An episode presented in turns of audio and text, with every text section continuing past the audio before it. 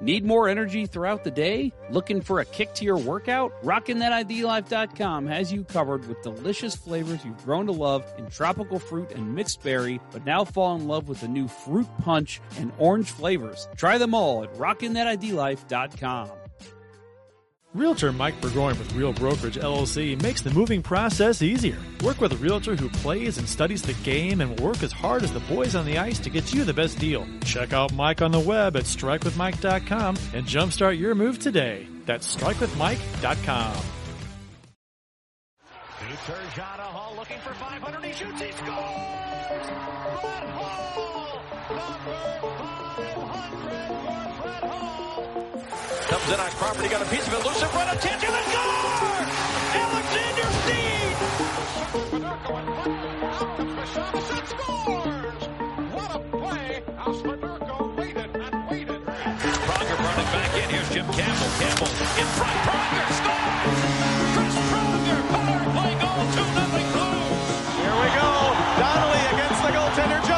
shoots. Saved by Curtis Joseph. Here's a breakaway, Tarasenko. He declared. He scores! What a shot!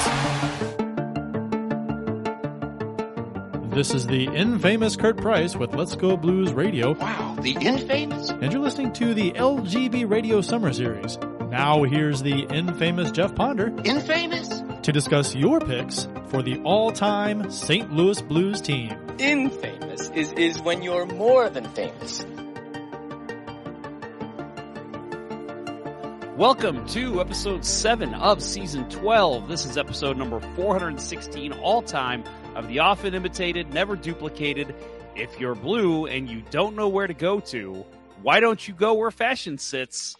Putting on the Ritz. We're the original St. Louis Blues hockey podcast. Let's go Blues Radio. Special thanks to our sponsors, RockinThatIDLife.com, StrikeWithMike.com, and CenterIceBrewery.com for proudly sponsoring the show. Please check them out. Also, don't forget to check out our t-shirt shop at letsgoblues.com for some well-designed and fairly priced blues-themed t-shirts. It is Wednesday, June 17th.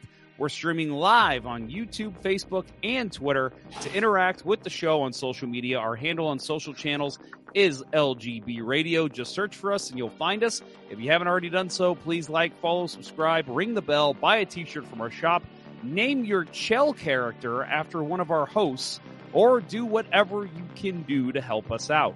I'm your host, Jeff Ponder, and I'm joined by the legendary Kurt Price and a guy who likes to name podcasts after pornography, Stephen Ground. Oh God! It was it was e- it was even better after we won the cup. It's like, oh my god, right. change it. to- I got to change my name now. Yeah, we I think we even said that on this show. We were like, mm-hmm. well, I guess two guys no cup have to change their name. There was a debate for a minute, but we had to do it. Yeah, I was I was Yeah. so I was in awe of how professional that intro was, and you caught me off guard with the with the comments. So I wrote that earlier, and as I was typing it out, I started laughing. I'm like, it's going to be really hard to read this. you did a great job. It was impressive. Thank you, thank you. Uh, Bill Day and producer Austin are on assignment tonight. The agenda for tonight includes discussion about a blues broadcaster departing the booth, as well, oh, the blues booth, uh, as well as revealing your first two left wing picks for the Let's Go Blues Radio St. Louis Blues all time team. All that and more on this Scrumtrulescent episode of Let's Go Blues Radio. So again, I'm joined by Kurt and Steven. So uh, we've had both you guys on for separate reveal shows. Kurt, you did the left D, and Steven, you did the right D, but I'm happy to have you both here for left wing. We should have some good discussion tonight. Uh, let's Yeah, hope so. looking forward to it. It was either it was either do the show or watch my cousin Vinny. So Ooh, that's a tough choice. it was a toss up. yeah. Oh, that's one of my wife's favorites. You can't lose. No. That's a win either way. So. We've got uh, Adam Gold in the Facebook chat, uh, usually winning unlimited over on YouTube. He says, "Have I ever mentioned how I hate the draft lottery?" I don't think he has. yes. Uh, Never- never I heard think of- he has I'm- maybe not one or three hundred times. You know what he needs to do? He needs to come up with a separate plan, like a better plan than what they have. The To, to prevent plan? to prevent tanking. Yeah, yeah, yeah, yeah.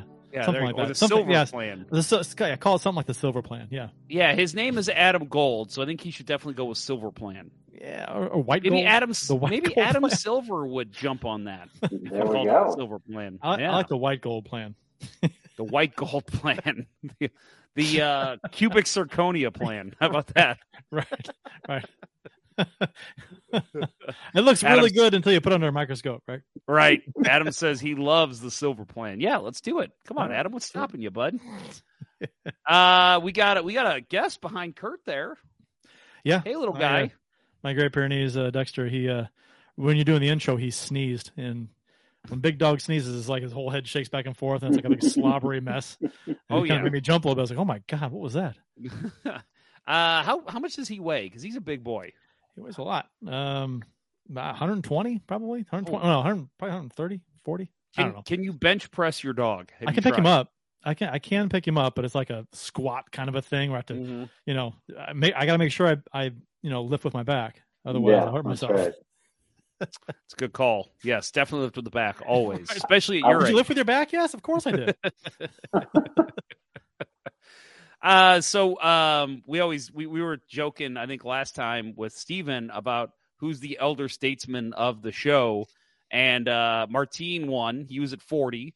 Kurt, I believe you're uh, you're in your sixties, so you are the elder statesman this time. uh, late 60s, right? Late sixties, yeah, sixty-seven, I believe. 48. 48. 48. I mean, I know I joke a lot. And like I, I think I even told Martine, you don't look a day over 39 and a half. But uh Kurt, I put you early 40s. Okay. You, look good, sir. All right. I, I, Yeah. I, I wear a lot of backwards hats, which like shaves years off your life until you get Really to a certain age. Until you get to a certain age where you look ridiculous. I think when you actually start to look older, like uh, you look your age, you wear a backwards hat, you're like, all right, what are you trying to do? Yeah. I think I, I think I've said it on this show before that um I somebody once said something to me about how backwards hats are for children. And I'm like, oh, oh, am I that old guy? And one of my friends was like, no, dude, it's a hockey guy thing. And I'm like, you're right, actually. It is a hockey guy thing. A Yeah. lot of hockey players. I mean, that. hockey players do it, and Fred Durst, right? That's really, and the guy from King of Queens. That's about it. And Um, that's the list. That's the list you want to be on. You know, those, those three people. Those are- that's that's you, you know you've made it when you get list. yes. I'm officially on the backwards hat list. Uh, speaking of backwards hats, did you see? I don't know if it was on a podcast or radio show or what, but Mark McGwire gave an interview and he talked about how everybody back in the 90s was doing steroids. But if you had a pretty swing and wore a backwards hat, um, Ooh. you uh, they just threw your your test in the trash and didn't care. So Ken Griffey was a user, huh? yeah, Mm, I'm like, oh, Junior. he just outed Ken Griffey Jr. yeah. Huh? right? That's who else would he be talking No, about? nobody. Ken, he's That's known for his swing and the, the backwards hat, right? Yep. I mean, he also didn't look like a. uh, He wasn't like a jacked up, you know, Yeah. Canseco or a McGwire looking guy either. Sosa guy. So he was more. He was, and Bonds got bulky, huge. You know, he uh, uh, Griffey Jr. kind of looked like Bonds did early in his career, right? Kind of Yeah. on the skinnier side. So Oh yeah, when Bonds came up, he was a scrawny dude, and then all of Yep. a sudden it was like, wow, he put on like 80 pounds this winter. McGwire was always kind of big, but he got really big. Yeah. later oh, in his career. Cardinals Yeah. days, he was a monster. Yeah. Well, uh, gentlemen, I don't know if you guys have anything to drink tonight. I actually do this time have a beer. Uh, so our official beers of the episode of number 416. Uh, tonight I am drinking. I, I've said before on the show how much I love Kona. Um, they've been really, uh, uh, well, they've probably been out for a while, but I'm just now finding them in local stores. These variety packs, and they've got this one in it, a Mai Time Light. It tastes like a Mai Tai Oh, and it is just so refreshing and smooth and oh my god go to Schnucks buy one of the variety packs try this out it's very good and it's a beer. yeah oh yeah it's a beer i mean look Okay. it, Lager, Clearly, that's a ale. beer. Does it say what it is? it's i think it's a lager it doesn't say but Okay. Uh, it's got uh, with real orange pineapple and limes Mm. tropical wheat is what they call it okay. Give me give me a good summer, you know, light, crisp, kind of a summery, uh, maybe a little fruity. Yeah. Uh, yeah it's very fruity it's nice Yeah. I like the fruity. Um, Uh, what about you, Kurt? Uh, you know, I've just got my my uh, Arby's uh, Coke here. I don't have a, a beverage. I just, I rushed home, got out, uh, had a night of pickleball, uh, came home and um, just sat down and jumped on with you guys, and so I didn't have no time to open a beer. I, I'm not in a beer mood right now. Just uh, So Arby's Coke. You want to hear how ridiculous I am? I have been very good. I've been going off soda. I, I literally let myself have one a week, and so I had one. I, okay, so I'm getting ready for the show, and I'm like, you know what? I really don't feel like beer tonight. I'll have a soda. Why not? I'm going to grab a soda. As I'm reaching for a Dr Pepper, I'm like, no, you had a soda with dinner. So Hmm. I'm like, we went to uh, Raising Canes, and I'm like, nope. And then I'm like, huh, to be healthy, I'll grab a beer instead of a soda. Wait a second. What is that? Come hold on. hold on, hold on. Exactly, I know. No, no, no, no. Uh, uh, let's back up. You're trying to be healthy, and you're at raising, Raising canes. Yeah, right. Exactly. It's cheat day, baby. Cheat day. I- I- okay, all right, fair enough. it's like because they have fried chicken fingers, right? Oh, and yeah. that's about it. Don't they- do That's it. have That's else? literally all that's on Yeah. their menu. A That and different like num- yeah. Coleslaw. Coleslaw. Oh yeah, even healthier, right? Oh yeah. Okay, creamy or Uh, uh, or what's the other kind? I don't eat coleslaw. I don't either. Uh, I didn't get the coleslaw. I got uh, an extra piece of garlic bread, which is even healthier. There you go. You know what's great? You would you like you would like uh, Captain D's or or uh, or uh, um, Long John Silver's, and you can get fried cod, you know, hush puppies, French fries, one big basket of fried goodness. I like it. Uh, Steven, I think we're still on drinks. You have anything with you today? Mhm. I do. I have a very exotic Budweiser Select. Um, Nice. But I'll tell you, this is actually exotic now that I live in Florida since they don't distribute this down here. I actually brought it down from my run up over the weekend because it's one of my favorite light beers, probably my favorite, you know, kind of mass produced light beer. So I like to have it on hand and only time I can get it is when I'm up there. I've heard that they don't distribute Bud Select. It's not uh, across the U.S. Like I didn't know that. It's You been know around what here forever. You know what the slogan is, There's, right? Brewed for the Oh, Lou. That's true. Yes. Oh yeah, that's right. There's a. Yeah. If you'll allow me a quick story, I think you guys will enjoy this. No. Um, so they don't. They don't on. have Bud. They don't have Bud Select anywhere outside of St. Louis. They do have Bud Select 55, which is an even more watered down, even lower calorie beer. Yep. I did not know this. I have a friend and a coworker down here who has a very thick Southern accent. He was born in Biloxi, Mississippi, and then spent his adult years in Mobile, Alabama.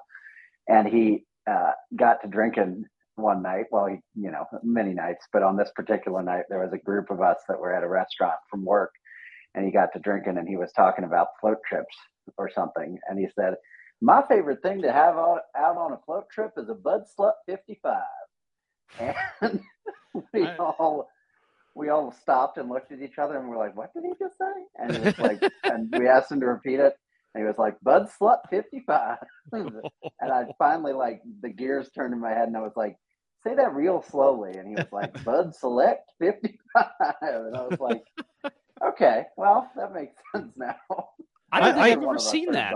Oh, you haven't? No, I've had it before. No, I haven't seen a 55 before. It is. It's it, it, Steven's right. It's like a. It's like you know twice the water as a Bud Select. Mhm. it's like it's almost like a Bud Select's what ninety nine calories something like that. And I uh, think you know, yeah. yeah, so it's almost half the the calories. right here. I, I get where the guys, guys coming from. You know, uh, uh, float trips and uh, stuff like yeah, that. I mean, it's like you don't want a heavy good beer. combo. Yeah, you don't want a I heavy just- beer. It's gotta be I a just light really thought he said Bud Slut, so you know, Bud Select. I think we all Bud did. Slut 55. Now that, but, Hey, Now we got the name of our next podcast, Steven. yeah, Bud fifty five. Write that down for the next intro. Nice. Oh my. All right, uh, guys, we've got a couple news items we want to get to before we get to our reveals. Uh, first of all, Stanley Cup final. Uh, I don't know how much you guys have watched. I've watched uh, pretty much every second. I missed a little bit on Saturday because I was also watching the City game, um, which, by the way, rough loss tonight. I don't know if you guys saw that, but uh, Oh, no, I was recording it, thanks. were you? Well, Ah, I well, watched- sorry. it's not- it's not believe you. You That's already fine. you've already seen half the game, so don't worry about it. I have. yeah, because it's it's just uh the, it starts at the 50 minute mark for uh the the game that got postponed. Oh, gotcha. So yeah, I mean, and, and by the way, was out of longest game ever. It feels like it took like a month for them to finish that game. Yeah, no Huh? doubt. Eh? That's a bad joke. Um. Anyway, so talking about the Stanley Cup final, uh, and sorry, Kurt, that I ruined the game for you. Okay. Um, you should know better. don't do a live show. Come on. This is a hockey show. um, Vegas Golden Knights have a two nothing lead. Alex Pietrangelo and Ivan Barbashev are uh, two wins away from winning another Stanley Cup. This time uh, in an enemy of St. Louis. At least I consider it that way. Uh, Florida is just getting shit kicked, as I like to say. Um, so, Steven, uh, have you watched much of this series? Any thoughts on what you've seen from the first two games? I've watched a little. Um, I weirdly, I mean, I've I've kind of jumped more and more on the Panthers bandwagon as the playoffs have gone along. Being down here doesn't hurt. Um, I I weirdly think that Florida still has a shot here to bounce back, and I mean, obviously they do because it's only two losses. But um, I think you know when we look at the long layoff they had, I think losing game one was almost a guarantee, and then you know game two win against them. But um, I think if Bobrovsky can get his legs under him a little bit and they can just find a win in game three, they're right back in it. I know that's like the most corny, predictable hockey commentary of all time, but there you go. That's you're not you get what you pay for, Jeff. So That's right. You know. Yeah, and I'm, we're paying you the big bucks of uh, a little bit of yeah, zero there. right. Um, no, I uh, so I'll I'll agree with you, and I'll say even uh, well, I'll, I'll elaborate a little more on what you're saying because I know this is what you're thinking, Stephen. I think if the Panthers score, um, uh, it just kick the shit out of the Golden Knights in Game Three. Let's just say like basically same score. Let's say as what was in Game Uh-huh. Two, so seven to two, seven to three, somewhere in that realm. I think that's a bad sign because I think that pisses off the Golden Knights yeah, and they come back out in game four and all of a sudden they got a 3-1 lead i think best case scenario for florida this game goes to overtime in game three and florida takes it i think that emotionally lifts them higher than a shit kicking game and i also think it sends back vegas a little bit to say oh shit like we should have won that. We could be up 3-0 we lost. Now we gotta we have to win game four. Pressure's all on them. So I would love to see Florida, and, and maybe it doesn't have to be overtime, but maybe end very end of the third period, score the game winning goal. I think that could be something that uplifts them to tie the series after game four. I don't, uh, you know, with both games being in Vegas so far, you know, being down 2-0, uh, mindset of a of a team that opens the series, any series on the road, you know, it's like win your home games and steal one on the road. So Mhm. they if they win their home games and take one of the final two in Vegas, then that's their game plan, right? So um, they're going home and they they just got to hold serve at home. Um, and uh, I guess I'd be inclined to agree with you, Jeff. Uh, you know, an overtime win, exciting. The, the the the way you know you win the game, you're you're riding a high. Um, there's always a danger of a letdown too. You know, after you win an emotional game. So um, we'll see. I mean, uh, game three obviously huge. You know, if Vegas wins it, then the series is almost over. Uh, essentially, uh, uh, and if uh, Florida wins it, then they're right back in it. So it's massive, massive game. Yeah, um, Yeah. yeah. I mean, it, you can't say. I always think it's ridiculous. People say, "Oh, Game Three is a must win." It's not a must win. It's a huge. You need to try your best to win this one. Uh, it's Yeah. a huge win for them if they can get it. Also, I mean, this is the same team that came back from down 3 1 against Boston, which Mhm. everybody said was impossible. So this certainly isn't impossible. But, and obviously, I agree. I mean, as close as must win as you can get, I think game three is pretty far up there. Which I think Yep. I'm going to uh, end up buying a Florida Panthers hat um, uh, when I can Nice. to celebrate the the first round uh, ouster of the Bruins. Worth Yeah. it. Yeah. Oh, 100 percent. I should Anyone do that. but Boston. that. I, uh, I whoever eliminates Boston, I'll buy a hat of that team every year. That's good. Yeah, you know what? I keep saying that um I want to get at least a hat from every team except Detroit. Um and uh that's a good way to do it. Just pick two teams from each conference and say I'll buy a hat from the team that beats this team. Kicks them out of the playoffs, So, right? Yeah, Yeah. that's a good idea. I like it. Boston and Colorado. That feels good. Yeah. Uh, all right, so big news uh, for Blues fans. Um, not happy news for most of Blues fans. Uh, Darren Pang. It was announced today.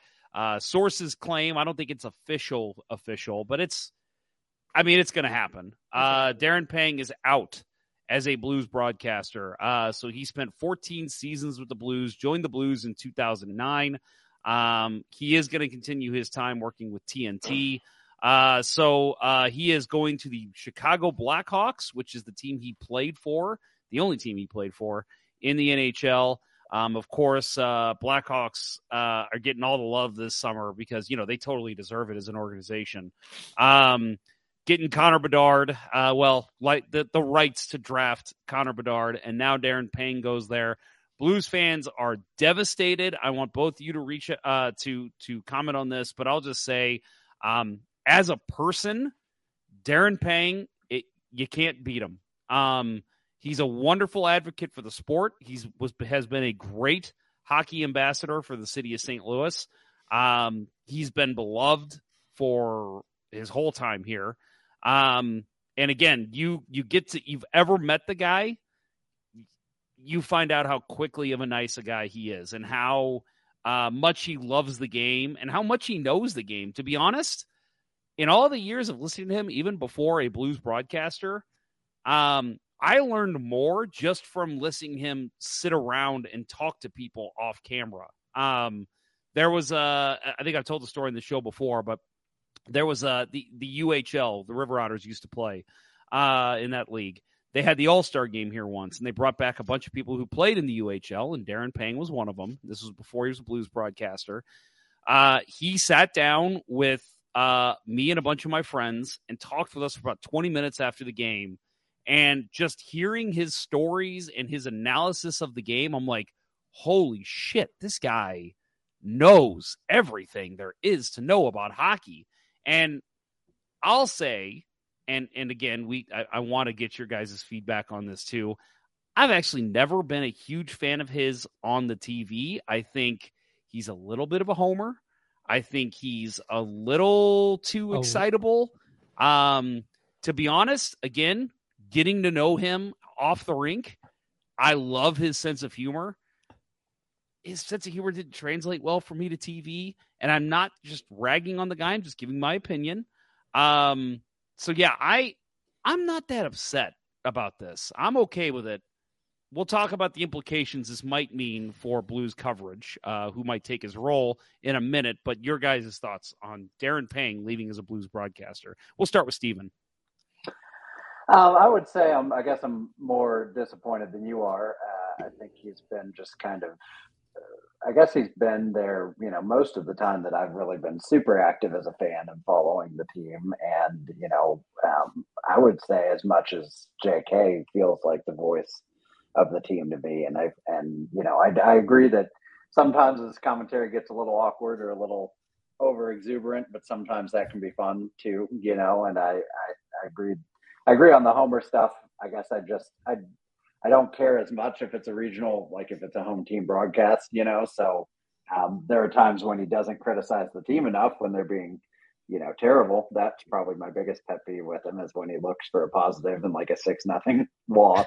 Um, but yeah, I mean, I think it I think it is a bummer. I think especially just the way last season went, um, Chicago getting the the draft lottery.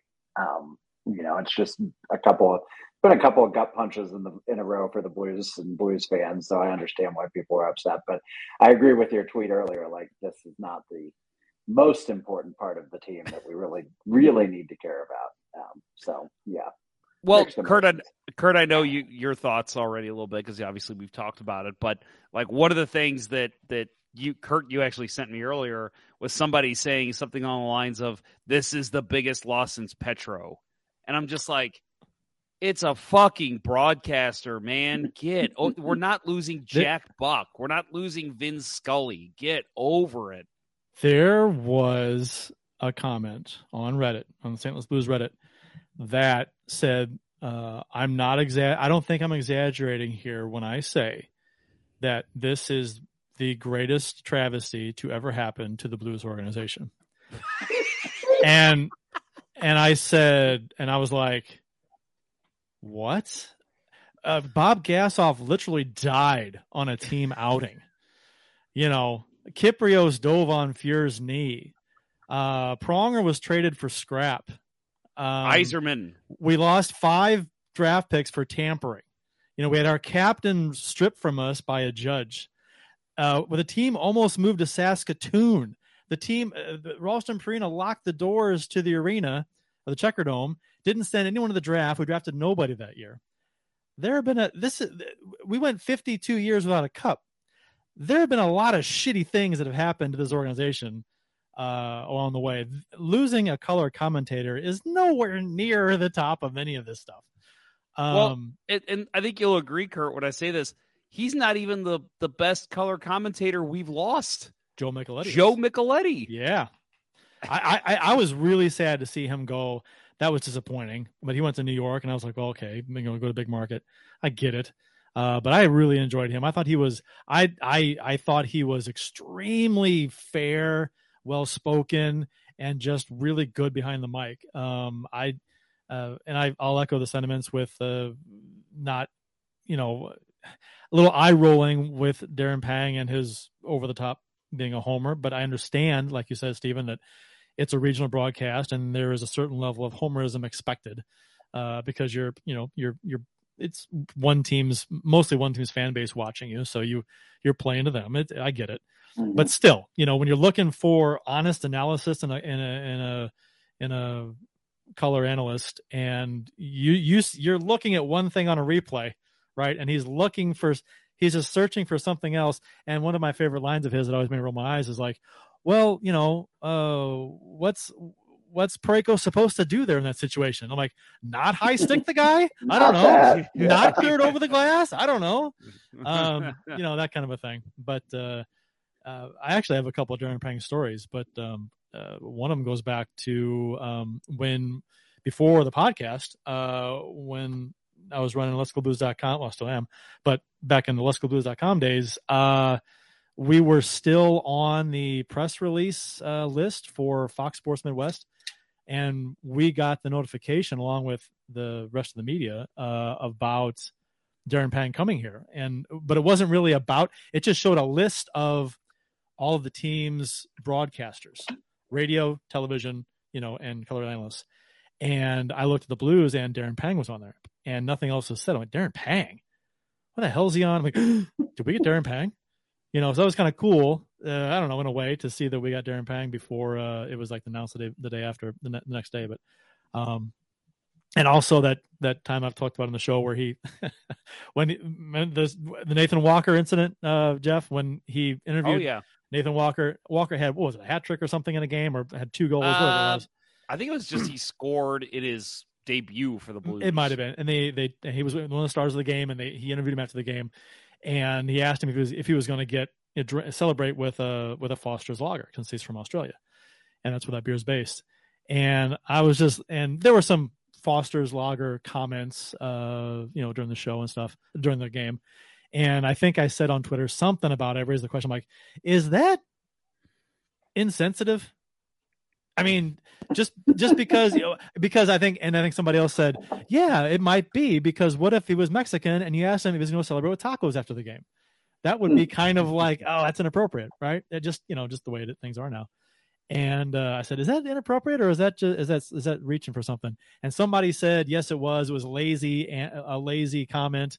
And I said, yeah, I kind of agree with it being lazy. And and he he he texted me uh, got my number from uh, Kerber, Chris Kerber, and he he kind of went off me a little bit and said, "I can, I, I'm not a lazy uh, uh, uh, analyst. I do my, I, I come to the rink early. I do my, I talk with the team.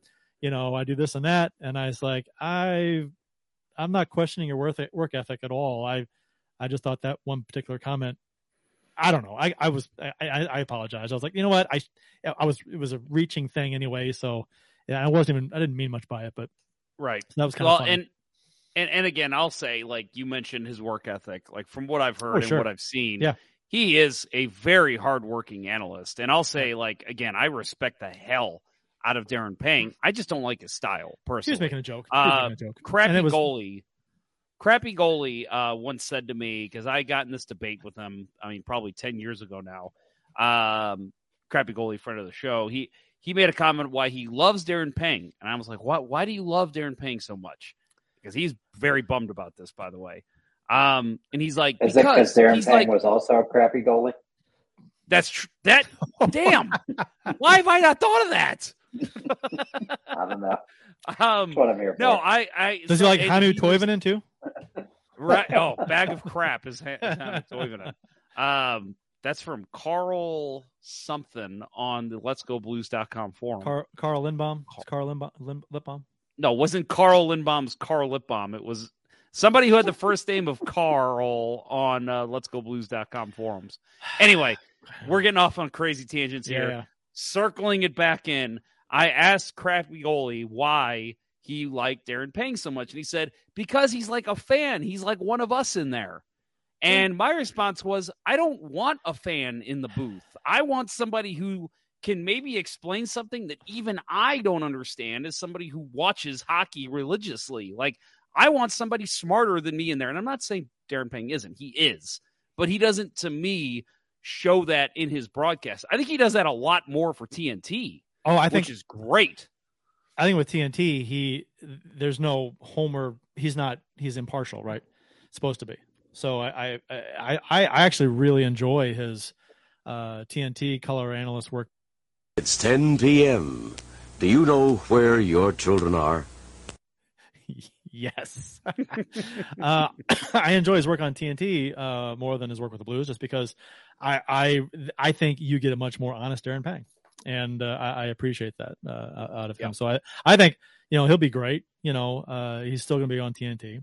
Um, so that's pretty much all we'll see of him, unless I tune into some Blackhawks games next season. So um, it's I mean Their, it's fine. their It it is. broadcast is their broadcast was awful this last year. They cycled through people. There was no consistency, What was and the, the product on the ice was just crap. oh what's his um, name? Uh, the in studio guy who um oh shit the former goalie. Oh, the goalie, uh, Uh, Scott Darling. Scott Darling. Mm. Yeah, who Oh, who he's just totally dissed St. Louis. That was so I'm funny. fairly certain he's gone. I don't think we're, we'll see him in broadcasting. well, again. he should have been gone for wearing that that you know great grandma uh shawl thing he wore when he made that comment. what the hell? Um, but uh, no, I, I think he will bring some consistency. I can't remember the name of their color guy, or I'm sorry, their, their play-by-play guy. And and he, dude, let's face it, he's going to be so happy in Chicago. He's going to be welcomed back with open arms.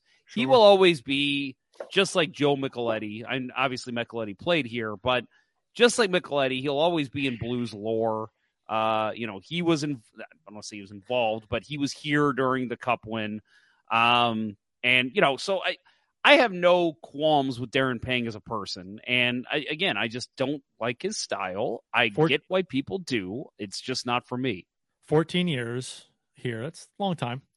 It's You great. know, great may- maybe maybe it's time to move on to somebody else. I don't I don't I don't like who they're probably going to replace him with, but Yeah, let's talk about that. So, do you think it's a shoe in? It's going to be Rivers?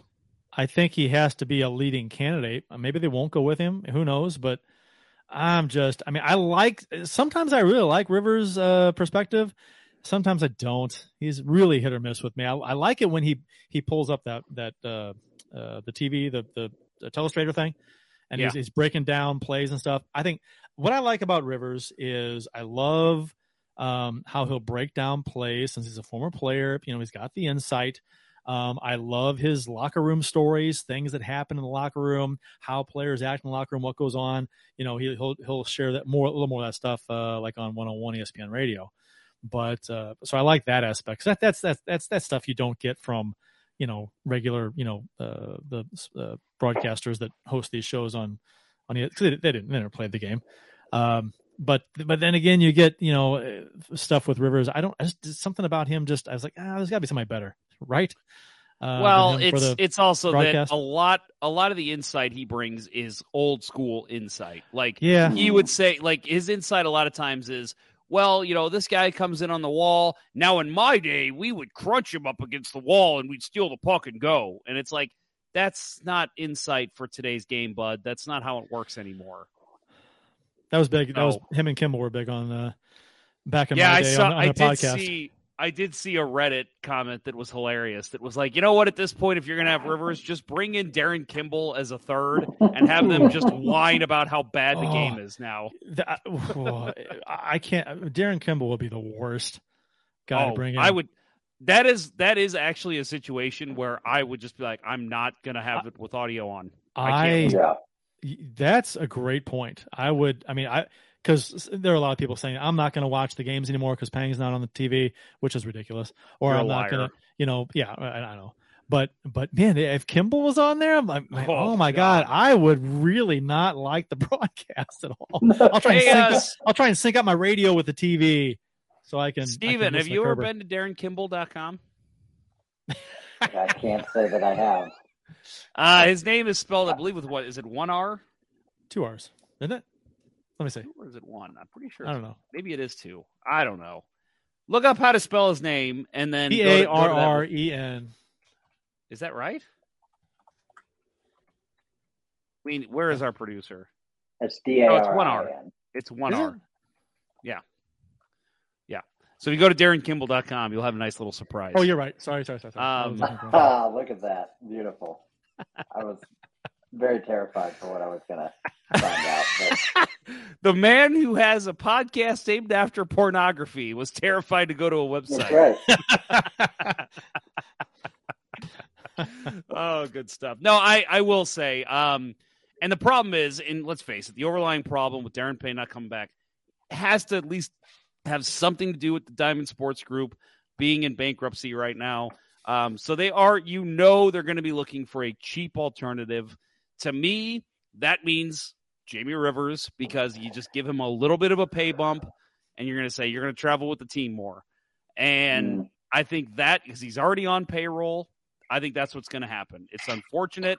I don't, and again, I don't hate Rivers either as a as a broadcaster, but I just want them to do their due diligence and at least interview other candidates and say, let's find the best option for Blues fans. And Yeah. and I, as I told you, Kurt, um, earlier before the show, um, I think you get John Kelly involved and you say, hey, sit down, let's roll through some some game clips. You call the play, and then we'll cut it to the color guy. Like, actually see if there's going to be some chemistry with somebody else. Like, just do the work. Don't just say the cheapest is this guy. Let's go with this. Do would you guys rather have John Kelly or Chris Kerber on the TV broadcast? Steven? It's a tough question. I mean, I think Kerber does such a great job of describing it for a radio broadcast, you know, with the depth and detail that you need to do that. I'm not sure. I mean, I'm not, obviously, they translate to probably at least 80%, but I'm not sure it's a one for one translation calling those, calling the games. Um, I think I prefer uh, him, Kerber, you know, overall a little bit, but I like them both pretty well. So hard to say. Yeah, I think I think I prefer Kerber on the on the calls. So I would Mhm.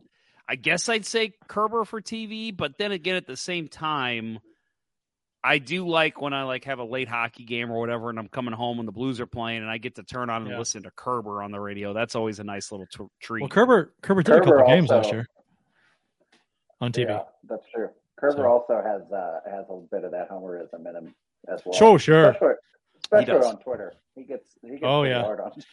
oh yeah, Not just about hockey either. He's he's yeah, he's got opinions. yeah. he is an pretty- opinionated fella. no, I like I like Kerber. I walked Yep. into uh, Dierbergs once early in COVID, and I walked in behind a guy, and I'm like, I'm pretty sure that's Chris Kerber, but we were all wearing our masks, you know, so I couldn't Uh. totally see him.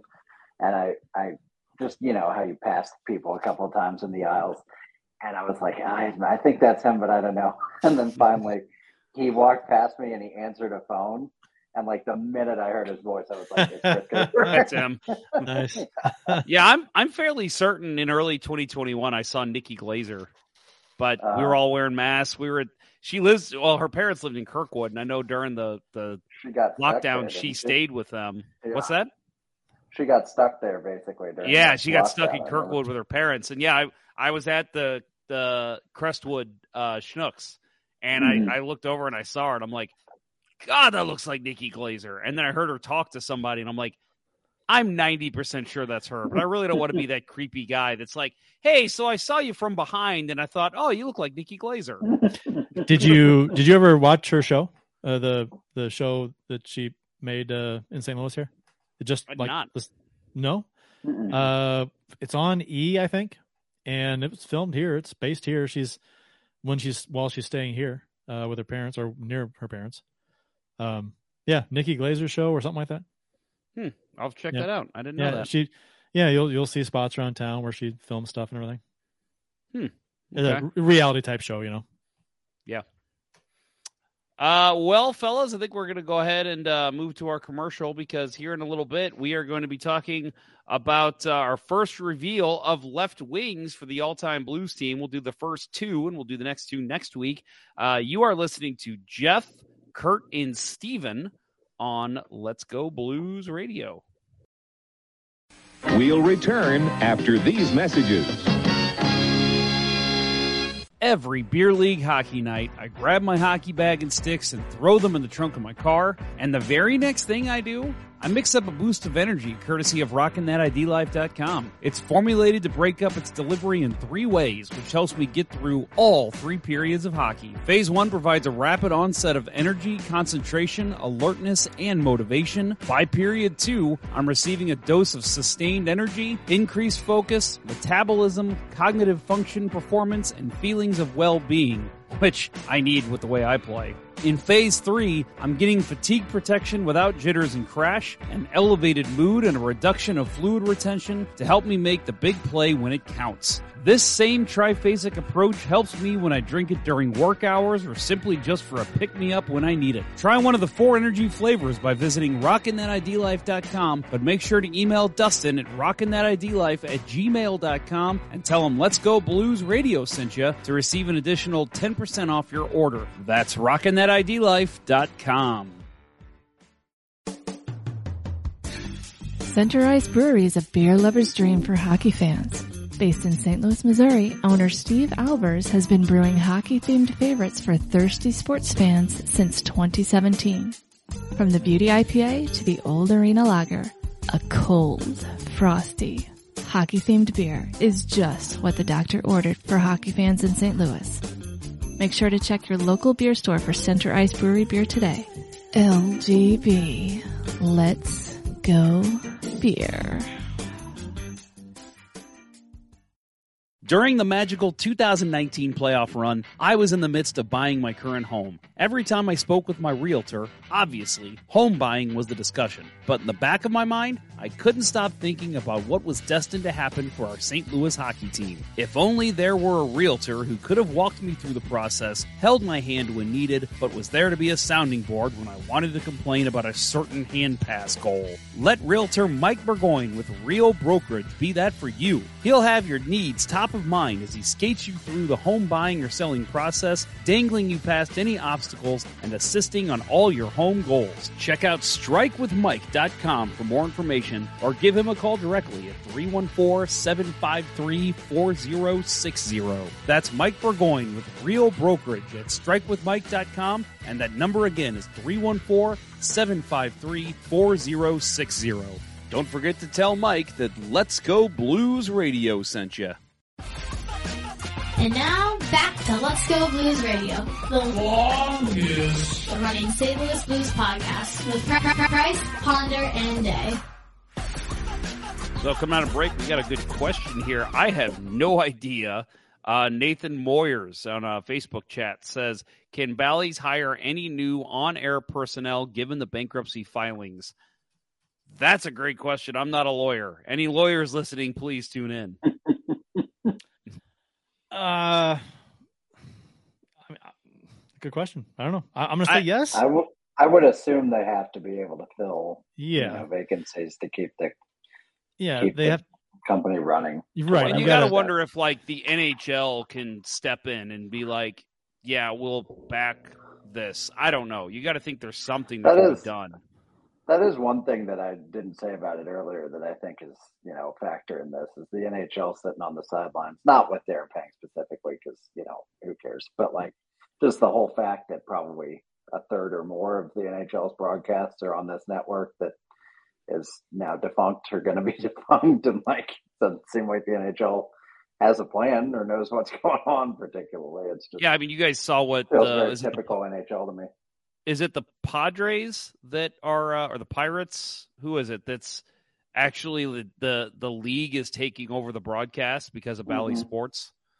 Yeah. Um, yeah, I you got to think with the NHL in its off season, that has got to be a number one priority right now, right? Like, what do we do? What is the plan going into next season? Yeah, I mean, you almost you almost think they have to communicate and get ESPN to like unblacklist some of those things. Uh, Well, they're doing the blacklisting. It's not ESPN, so maybe they'll have to be mature for once and let people watch their preferred Yeah. teams wherever they are. The blackout thing is such an antiquated, outdated, outdated Yeah, uh, mess. it's like it became dramatically easier for me to watch St. Louis sports when I moved down here to Jacksonville. Oh yeah. I just had That's- to get ESPN Plus and get you know MLB TV, and that's it. And then I have Yep. both teams and all the Right. games. So when I lived in Dallas, that's that was me. I was like, hey, the best part about this is it is so easy because I think at the time Sling was huge. I'm like, Mhm. it is just so easy to just get whatever the hell I want and be able to watch all my St. Louis teams, no issues. yeah, it's embarrassing for the hockey in particular. I think that that's Yeah. still a problem. Now the the Yankees, for example, they have their own broadcasting network, right? hmm The Yankees Entertainment Sports, what the Yes Network. hmm Um, now, now the Blues obviously aren't big enough to maybe pull that off or even want to do that, make that profitable.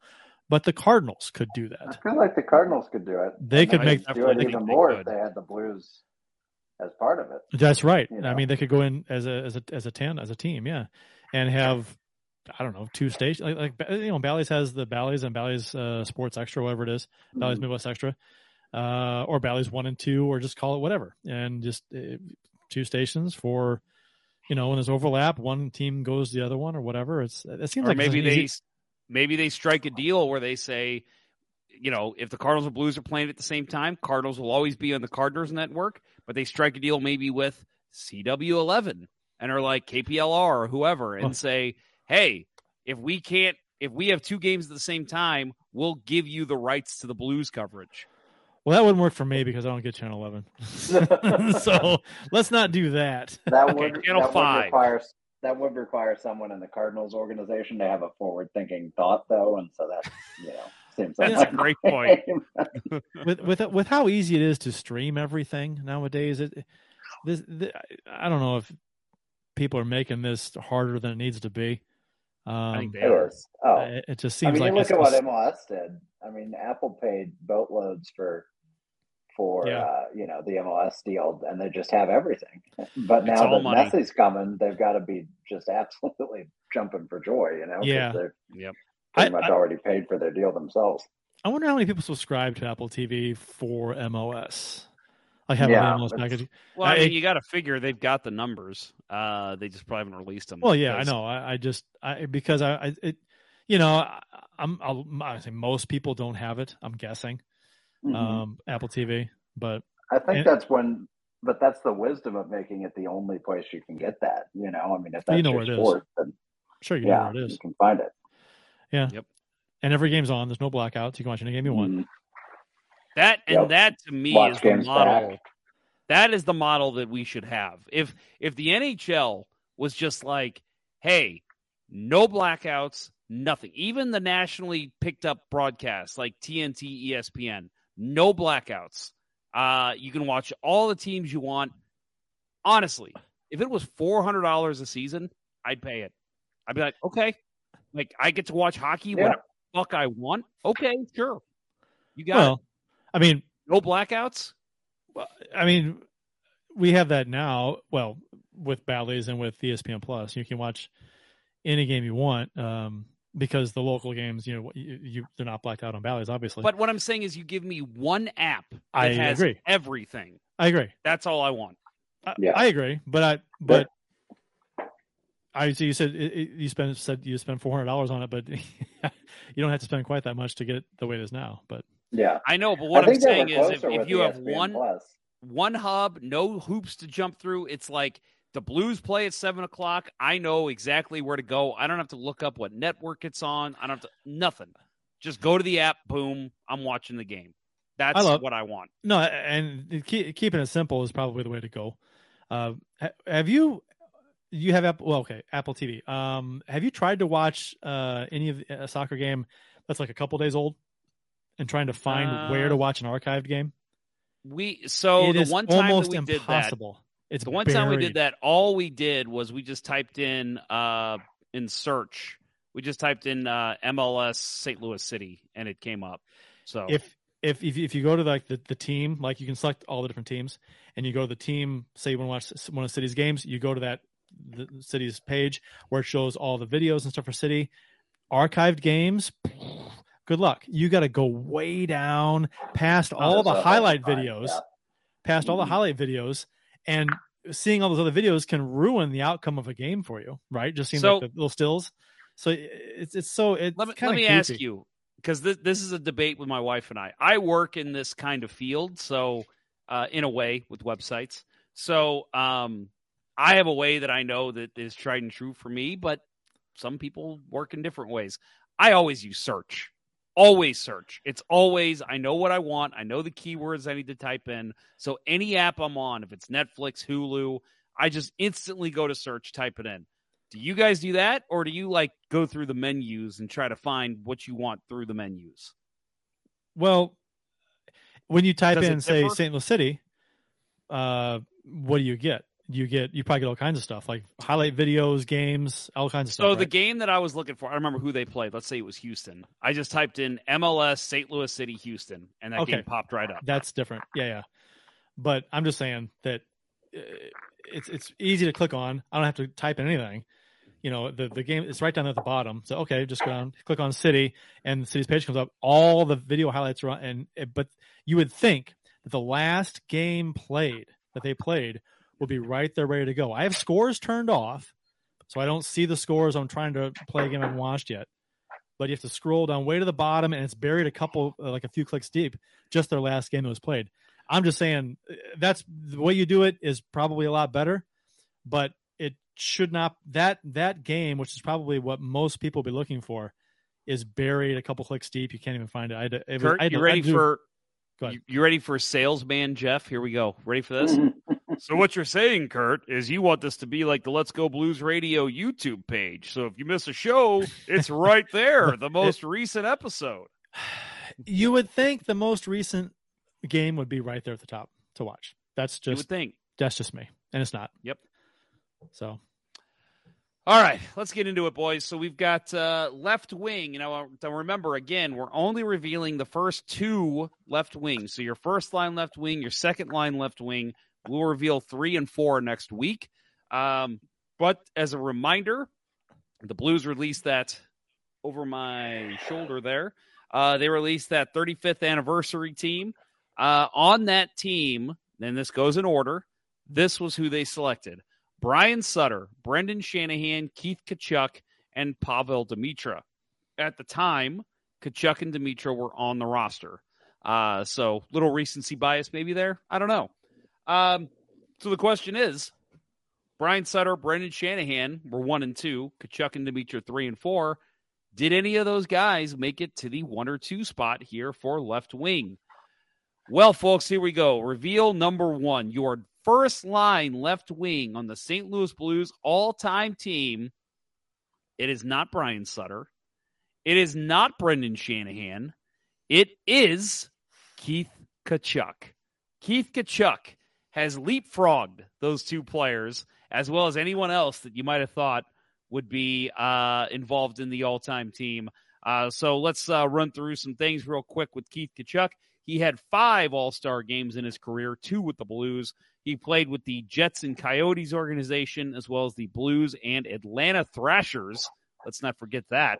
Uh, best season as a Blue came in 2001 2002. That was his first full season as a Blue.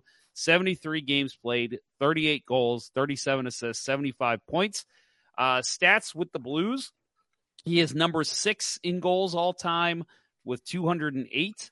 Uh, number four in power play goals with 96. Tied for number seven in uh, game winning goals with 29. And he's number 20 in games played with 543. Uh, so Keith Tkachuk, a guy who is pretty synonymous with St. Louis at this point. Uh, you know, we talked about Bobby Plager a couple weeks ago, uh, kind of being Mr. Blue. Not saying Keith Tkachuk's anywhere near that status, but he is a St. Louis, and him and his beautiful wife Chantal still live here in St. Louis. Obviously, two boys still in the NHL. One uh, currently in the Stanley Cup final, and Matthew. Uh, but Keith Tkachuk is your number one left wing. Kurt, are you surprised by that? Yes, me too. Very much so. Yeah. Mm-hmm. Uh, I would have uh, and did uh, have someone else here. Uh, I, but uh, I I get it. You know, he he was here not that long ago. His sons are still playing. Um, spent a long time here. Uh, still lives in St. Louis. So there's, you know, there's all that. Um, and he had a great blues career. Um, I'm not doubting that, but but uh, at number one, I'm I was I was shocked. Um, do I get to say who I had here? uh, yeah, yeah, go ahead. Yeah, yeah. I, I, I had Shanahan uh, as number one. I uh, Tkachuk played twice as many games for the Blues, but uh, I thought during his time here, I thought Shanahan was a was a more effective uh, uh, left wing, a better left wing um, than uh, Tkachuk was. Even though Tkachuk has the numbers, you know, due to longevity. Uh, so I think uh, uh, I, I, think Tkachuk was in my top four, but uh, I would have had Shanahan as number one. So I have to get to divide by zeros. Come, you know what? I'm gonna give him comment of the show. Uh, he says, "Yeah, no, Keith was great for trading. he was a good left wing, but he couldn't touch Brendan Shanahan or Brian Sutter. Um, yeah, I, I again, and, and Stephen, I want to get to you too. Um, but um, I was shocked by this as well. I when the poll started, because uh, let's see, he was in the poll that had. Sorry, one second. Again, this is why we need a producer. Um, he was in the poll that had uh, Brian Sutter, Brendan Shanahan, and uh, Jorgen Pettersson as well. So the fact that he won that poll shocked the hell out of me. Um, I thought it was going to be a dead heat between Sutter and Shanahan. Now they they finished well. Don't get me wrong, but the fact that Tkachuk pulled into the lead pretty early and held on to it uh, that surprised the hell out of me. I thought, man, Tkachuk, yeah, he belongs on this team. Sure, all these guys do. But him at number one, woo! do you remember? Oh, go ahead. I'm sorry, uh, real quick. Do you remember when uh, Tkachuk, high stick, Shanahan, Shanahan was on the Blues, Tkachuk was with Phoenix? Oh yeah, uh, yeah, and and so Tkachuk, high stick, Shanahan, pretty good. Shanahan went in the locker room, got all mended he up, was stitched a up. Jet, jet at the point, right? A jet, yeah, yeah, yeah. Yeah. and Shanahan came back out there, uh, scored the game winning goal, and then beat the shit out of Tkachuk. Yep. so I, think based on based on that little tiny little sample size alone, I'm like that, that's my nugget for you know uh, because of that. Shanahan uh, Brendan Shanahan beat Keith Tkachuk's ass. Shanahan now takes number one. Sorry, Keith, you're out. uh, Steven, your thoughts on Shanahan as the number one? Tkachuk is the number one. Tkachuk. I'm sorry. I'm sorry. One. Tkachuk. I talked myself into it. the argument was so um, convincing. yeah, I'm definitely. I'm as surprised as both you guys are. It's you know, I was really surprised when you said it, and then the more I look at this, these names, there are legitimately six guys here that you could argue, you know, number one, or at least to have a case for it. So, you know, it's not like we're trying to drag Keith Tkachuk. He's a U.S. Hockey Hall of Famer. He had a phenomenal boys career and an even better, you know, league wide career. But I definitely think this is some extreme recency bias going on some visibility bias, probably the fact that these polls went up as his son was dominating the Bruins and or Maple Leafs, you know, and making a Conn Smythe case for himself didn't hurt. Um, I think he's, you know, he was a phenomenal player, but he didn't play, you know, during the height of the Blues' success either a lot. And, you know, I think probably deserves to be top four. I didn't have him at number one.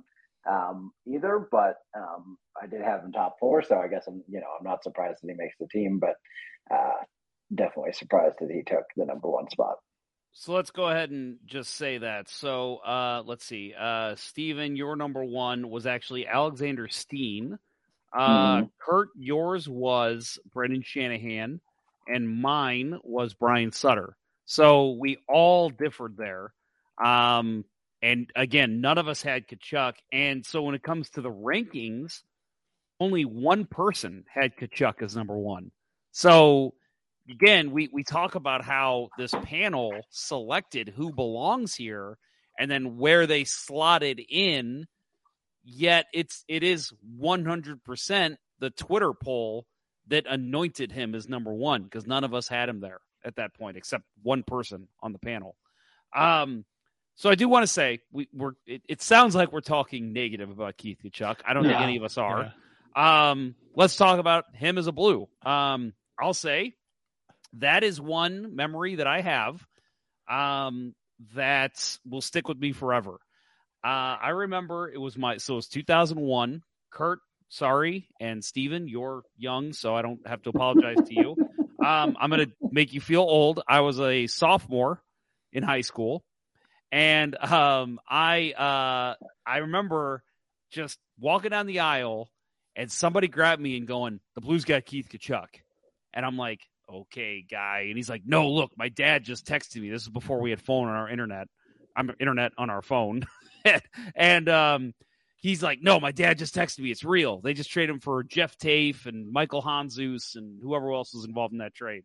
And and I'm like, Oh my God. And I remember just running down the hall and going, The Blues got Tkachuk. And like half the people in the hallway are like, What the what? fuck is up with this guy? And then I remember my math teacher, who was a, a, a Marine, and he's actually our hockey coach too. And I remember him grabbing me by the arm, being going, What did you just say? And I was like, Oh shit, this guy's about to kick my ass. I'm like, The Blues got Tkachuk? And he's like, fucking right they did. He gave me a high five, and I'm like, yes. Like it was such a, a just a because to me they had just gotten Scott Mellanby right before that. I want to say it was about a week before Kurt. I don't know if you your memory serves you as well, but um, I want to say it was like a week, two weeks, something like that. So it was like they're all in. They're going to win the cup.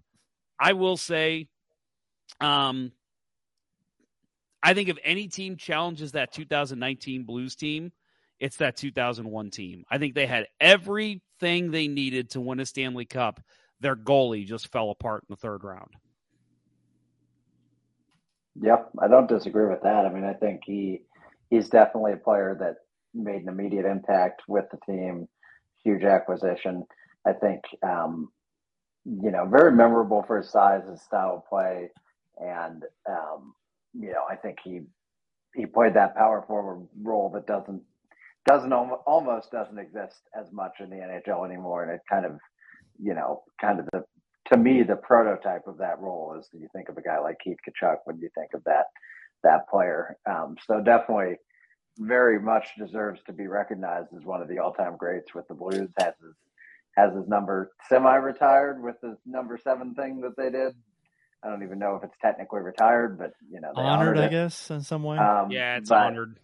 Yeah, but um, certainly a great player, and you know, has had an enduring impact on the team. He's you know done things like um, been basically a a billet father to Robert Thomas in his first season here, and probably other players that you know we don't talk as much about, and uh, obviously has the kids as well, and has a big part of the hockey community here.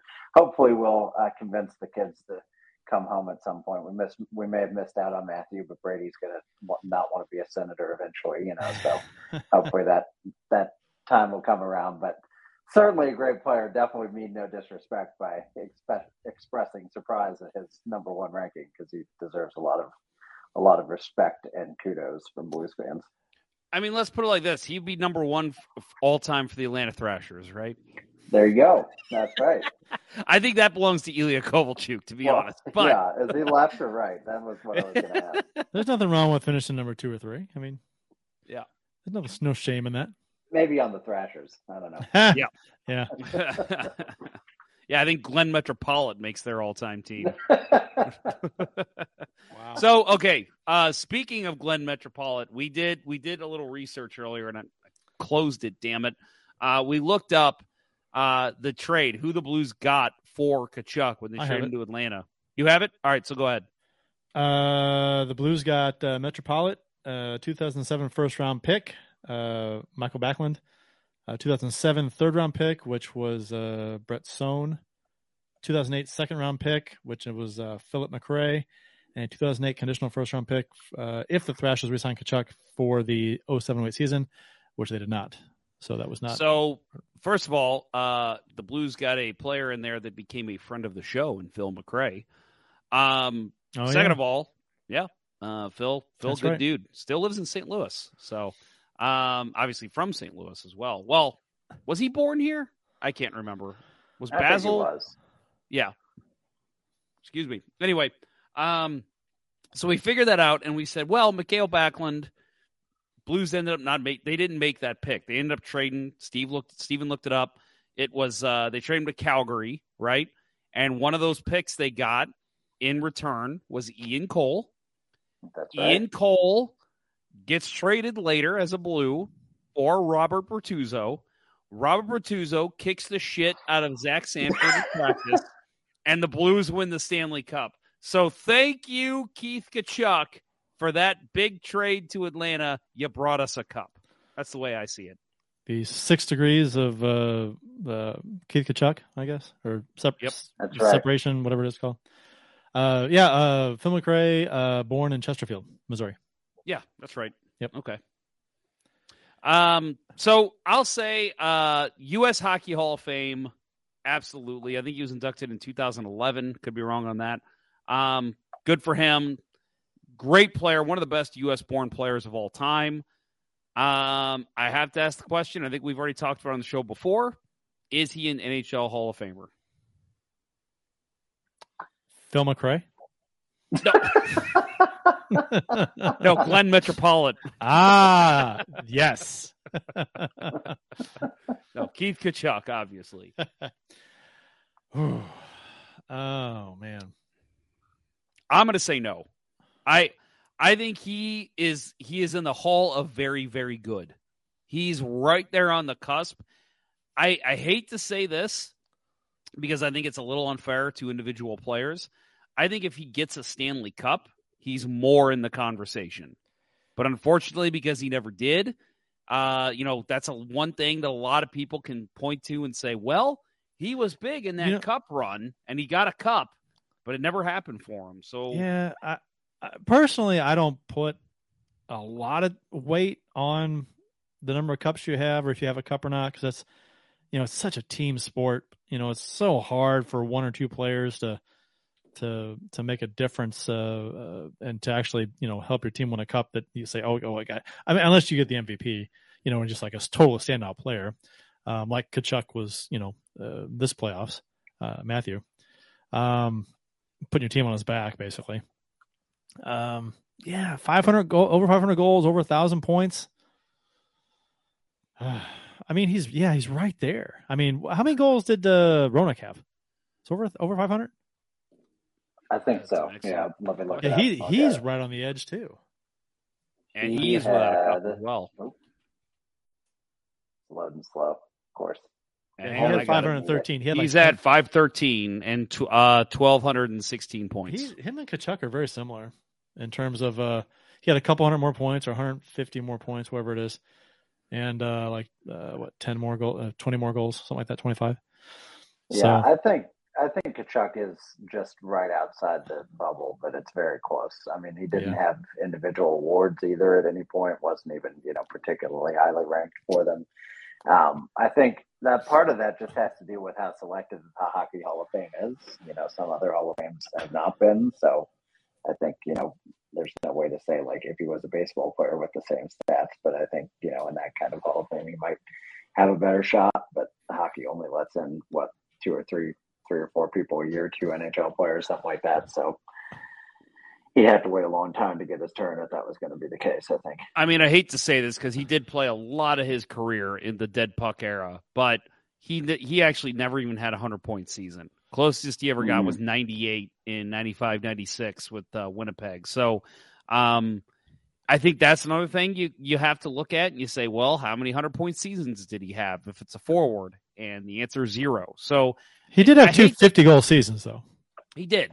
And, and again, he was great. When the Blues got him, I was ecstatic. So I'm was like, That is exactly what this team needs. And I loved having him. And it it's funny because, you know, when you're rebuilding, you're thinking, okay, start unloading these players every year.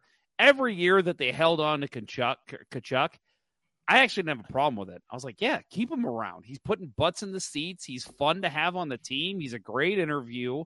Let him coach these kids. Like I I loved having him on the team and having him around. So yeah, I I again, I'm shocked he's at number 1, but I'm happy he's on this team because he is a great player and a great ambassador for the Blues. His, I mean, his playoff numbers dip significantly than his regular season numbers. Yeah. Um, his last 20 playoff games with the Blues, he had two goals. Mm, Um, brutal. yeah, I mean that doesn't count. I mean, and, and in the the previous 25 with the Blues, he had seven. So, and he was. yeah, I little bit- remember people shocked that he didn't perform better in the Yeah. 01 playoffs. But Yeah. I Well, he thought had- he was still he was still effective. He just wasn't putting the puck in the net. he had nine points in 15 games, only two goals though. Yeah. So, Yeah, I remember one of them was against Belfour, and I remember thinking, anytime you score in Belfour, you're you're good in my book. um, yeah. So Keith Tkachuk, your number one pick, and uh, I don't know if you guys have anything else to say about Tkachuk. Also, otherwise, we'll move on. I I I just I I I don't think I actually said for sure, but I, outside looking in for me, just barely for Tkachuk. Someone, not everyone can make it, and I think you got to draw a line somewhere. And I think he's he's looking in You're talking about Hall of Fame. uh, Hall of Fame. Yeah, Yep. Okay. Yeah, I'm with you 100%. Uh, so, second reveal again Brian Sutter, Brendan Shanahan were uh, number one and two uh, going into or the 35th anniversary team. Do they make it here as a second left wing? The answer is no. It is Pavel Demitra. Uh, Mr. Demitra appeared in three All Star games, all with the St. Louis Blues. Uh, he is a 1999 2000 Lady Byng Memorial Trophy winner. Uh, that season, in 71 games played, he had eight penalty minutes. His best season as a Blue came in 2002 2003. 78 games played, 36 goals, 57 assists, and 93 points. Uh, that was a year that he played on, and I'm just going to make this claim now. You guys can tell me how wrong I am if you like.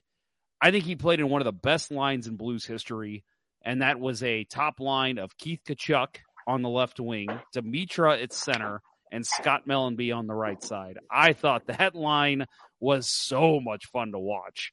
Um, and again, that was Demitra at center. Uh, stats. He was uh, number eight in goals uh, all time with 204. Number eight in assists at 289. Number seven in points at 493. Tied for third in plus minus with a plus 99. Uh, number nine in even strength goals with 137. Number eight in power play goals with 63. Number two in game winning goals at 45. He's only behind uh, Brett Hull, who had 70, by the way, which is ridiculous.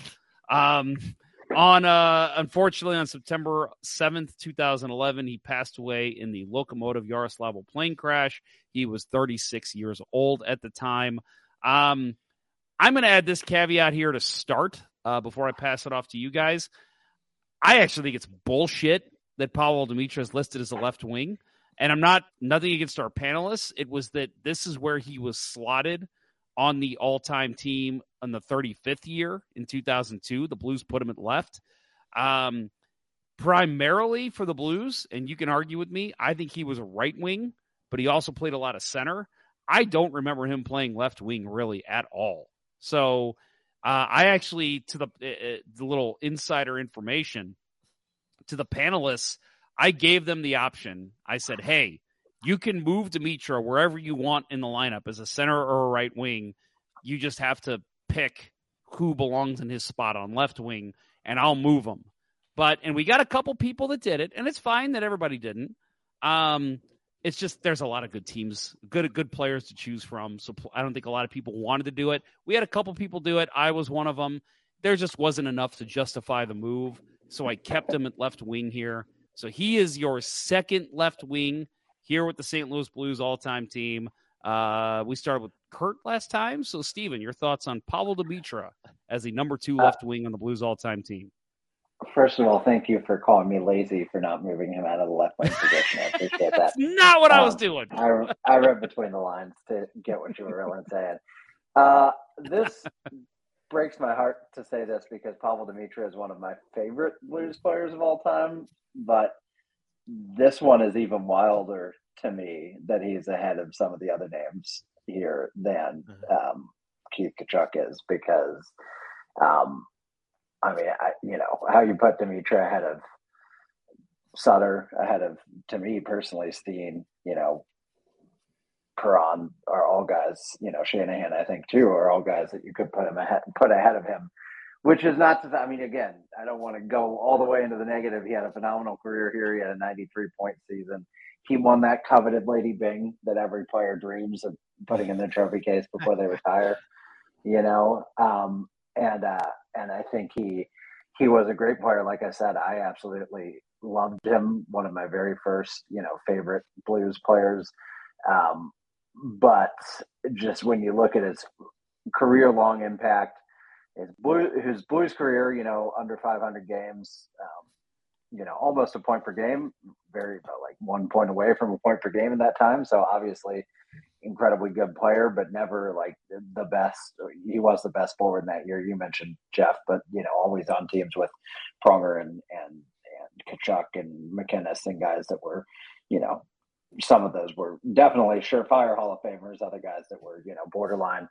Um, and then you know the not as long an NHL career, not as big an impact outside of St. Louis. I just think a very good player, but ahead of those other guys in terms of just his impact on the Blues.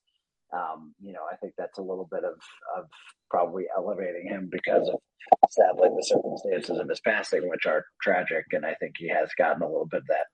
I don't want to say sanctified, like it's unfair, like he doesn't deserve a lot of recognition, but I think that does kind of elevate your memory of him because you think about that a lot in the light of the tragedy, which you know certainly is a, a heartbreaking tragedy and hate hate that we lost him so soon, but I do think it kind of colors how people, you know, maybe think about him and have that kind of, you know, rose tinted glasses a little bit. Not that he is not great. He is great. You know, I feel so bad kind of making that argument, but I don't know. He, I'm very surprised. He was uh he's listed as a center on uh, hockeydatabase.com by the way. Hockey reference has him as a left wing. So it just depends where you look, I guess. I, I want to say he played left wing when he left here. I want to say he when he went to Minnesota, they had him on left wing. And I'm not saying that he didn't play left. I actually think his first year, I think he played left wing uh, and played a lot with Hull. But I think primarily he was more a center and right wing. He he was. I mean, Demitra was also on some great Blues teams you know, from 97, mm-hmm. 98 until uh, 03, 04. I mean, that that was the president's the president's trophy team was in there. The I mean, the, the Quenneville years. I mean, he was on some fantastic teams. So a lot of good memories too from from that era. Uh, not in the playoffs, but um, necessarily except for the one the one run, but uh, to the conference final. But uh, yeah, I mean, a lot of positive memories as opposed to like I guess when we talked about Tkachuk he was on a number of. Uh, I mean, he was on. There was some overlap there with uh, with Demitra, but he was on uh, those shitty the 05, 06, the mid 2000 teams too. So uh, when Demitra was gone. So I mean, I agree with you, Stephen. This one is. I mean, I I probably have in my top four, but not at number two. Uh, not over Shanahan. Not over Sutter, maybe. I you it, guys, it, do you guys want to know where you had him? I know. I uh, Steven, Steven had him at five. Okay. Stephen had him at five. Kurt, you had him at three. Okay. I had him at two. Okay. So he's right where I thought he would be.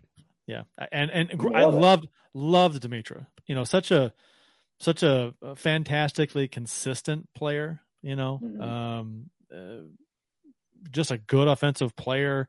Um, of course, he was played a big role in that uh, the Wednesday night wonder, the comeback against Toronto. Uh, oh yeah, yeah, that that that was just a fantastic memory. And then the, like I said, the President's Trophy teams, the Quenneville teams, uh, he was a big part of those. So um, yeah, I mean, I I love Demitra, and I and I've always said that I think that if the Blues were going to retire another number, um, he's like the only guy left. I think that fits that bill. If you take everything into consideration, you know that uh, his career with the Blues, he was a point a game guy essentially, um, and and how he passed away tragically. I think you can make a case for retiring his number. I, I thought they could have done that um, at some point here, but you know, eh, it's a borderline. But I think I would, you know, but um, there's no rules with retiring numbers, so you could, you know, whatever. But uh, yeah, I, I I had him. What is it three? Jeff, I had him. So that's yeah, you had him at three. Yeah, uh, so I think I, I, I wouldn't have put him at two. I've got a couple guys that had him at number two, but definitely top four um, for sure. Uh, but yeah, two a little surprising uh, that he made that high over some other guys. Yeah, I agree. Um, like I said, I think for my money, one of the best lines in Blues history was the Tkachuk Demitra Mellanby line. I just love the way they worked the puck, the way one of those two wingers would be crashing the net, usually Mellanby, and Tkachuk and Demitra would just pass, pass, pass. Use, and of course, you got Pronger or MacInnis out there with them too. I mean, that was such a dynamic and fun line to watch. Um, you know, and then of course the, another line he was on that Blues fans remember fondly, if you're that old, the Slovak pack. Um, oh, yeah. loved the Slovak pack. They were. Yeah. It was funny because they were all left-handed, and you rarely have a, a line of guys that are all one-handedness and then can produce the way they did. Um, if you look back, they didn't put up. You know, people probably remember them and are like, "Oh, they each probably had a hundred point season, right?" Like, no, it was not that way. It was the way they crunched time. They would just take the puck and just go on the offensive zone and just cycle for a full minute before they'd start cycling to get off the rink and, and switch off one on one. And it was just so impressive to watch. The, the cycling red. The cycling Slovaks, right? They called them that. Yeah, so. the yeah, Slovak packs, like cycling Slovaks. Yeah, that's multiple nicknames for that line. Um, I remember they tried to remake that later when I think was it Handzus left and they brought in like Vladimir Orszagh or somebody who was fucking terrible. And it was just like, no, it's not just because they're Slovaks. It's because they're good hockey players. Hecht was on that line too, wasn't he? Jochen Hecht, Hecht, uh, Demitra, uh, and Bartecko. He might have been on a line with them at some point. Yeah, he wasn't I Slovak. I'm, no, no, no, I know, but I'm just he was on the he was part of that that group. Might have been. Yeah. Um, but yeah, I I just love that line, and uh, and I just and and I, I will say regarding Pavel Demitra, the Blues beat the Sharks in 2000 if Demitra's not injured. He was he got a concussion at mm-hmm. the end of the season, did not play that playoff. I think if they have one more gun out there that's Pavel Demitra, I think they win that series. And who knows where they go after that. You think Demitra being on the team uh, makes Turek stop Owen Nolan's slap shot from outside the blue line?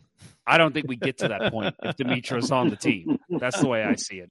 Fuck that goal. God. Steven, I don't know if you know, I told this on the show. April 25th, 2000 was when that game happened. Game seven. It was my fucking 15th birthday. I was so excited. My dad surprised me with tickets that morning and said, We're going to the game tonight. We're sitting oh, eight Ooh. rows off the ice. This Ooh. is going to be great. If you remember, the Blues were down 3 1. They won the two previous games. So I'm like, There's no way they lose. I remember even NHL.com in the infancy of the internet was like, they they posted the schedule that morning of what round two would look like. They already had the Blues slotted as the winners of the of Game Seven. like See, even NHL.com was just like, but yeah, Blues are winning this. But that you you know that that's bad news. That's bad karma yeah. when something oh, like that I happens. I know, but still, it was like no one in the world, even the fucking Sharks fans, were like, "There's no way the Blues lose this game." And then Roman Turek gives a fucking red line goal up to to to Owen Nolan has to jump because goalies jump to make saves, right? Like that makes mm-hmm. sense.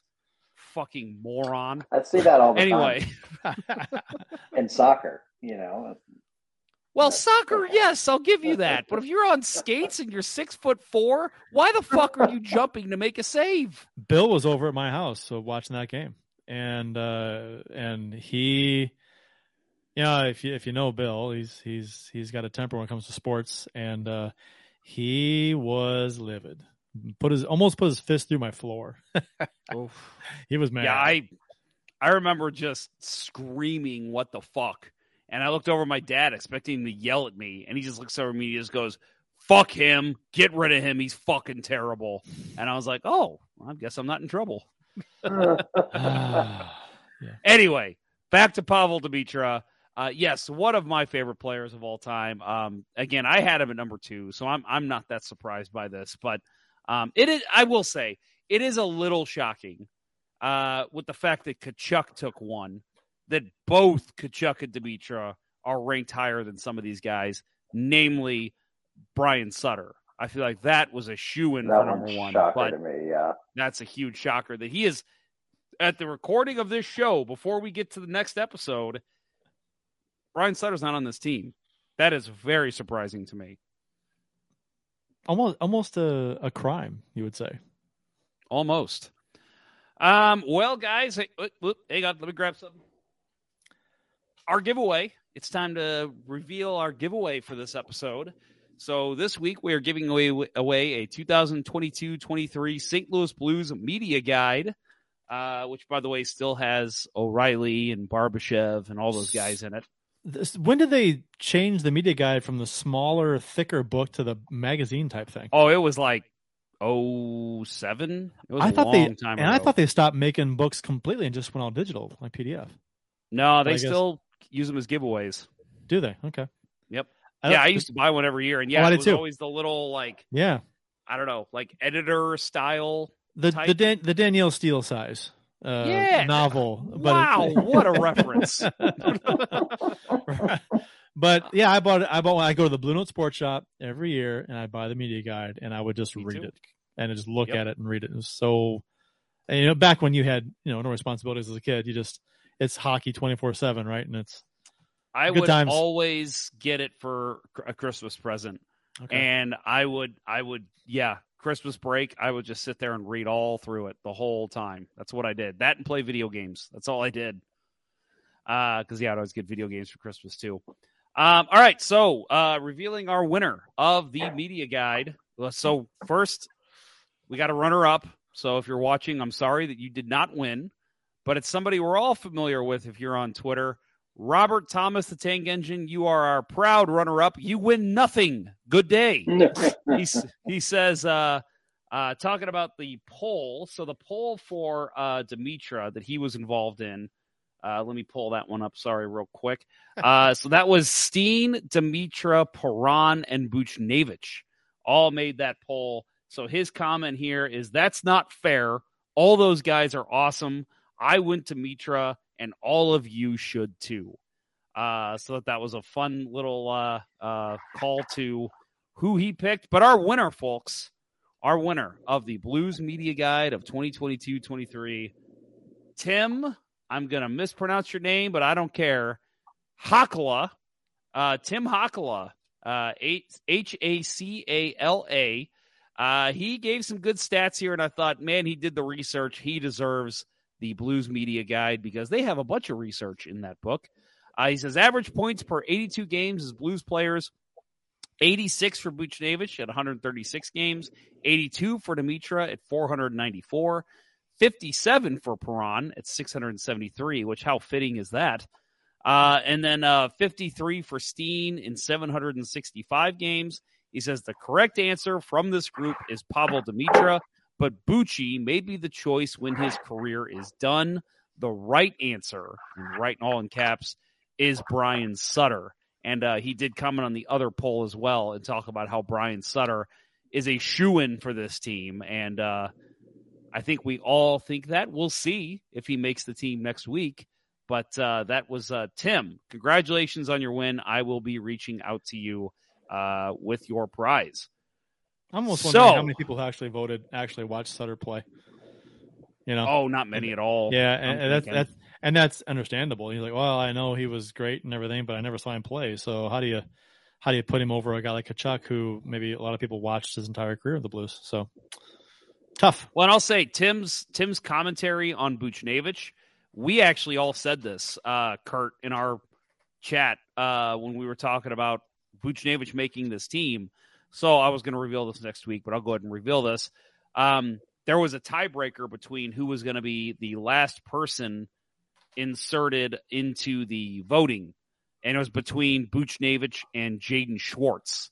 Schwartz actually ended up not making it at all, which was shocking in itself.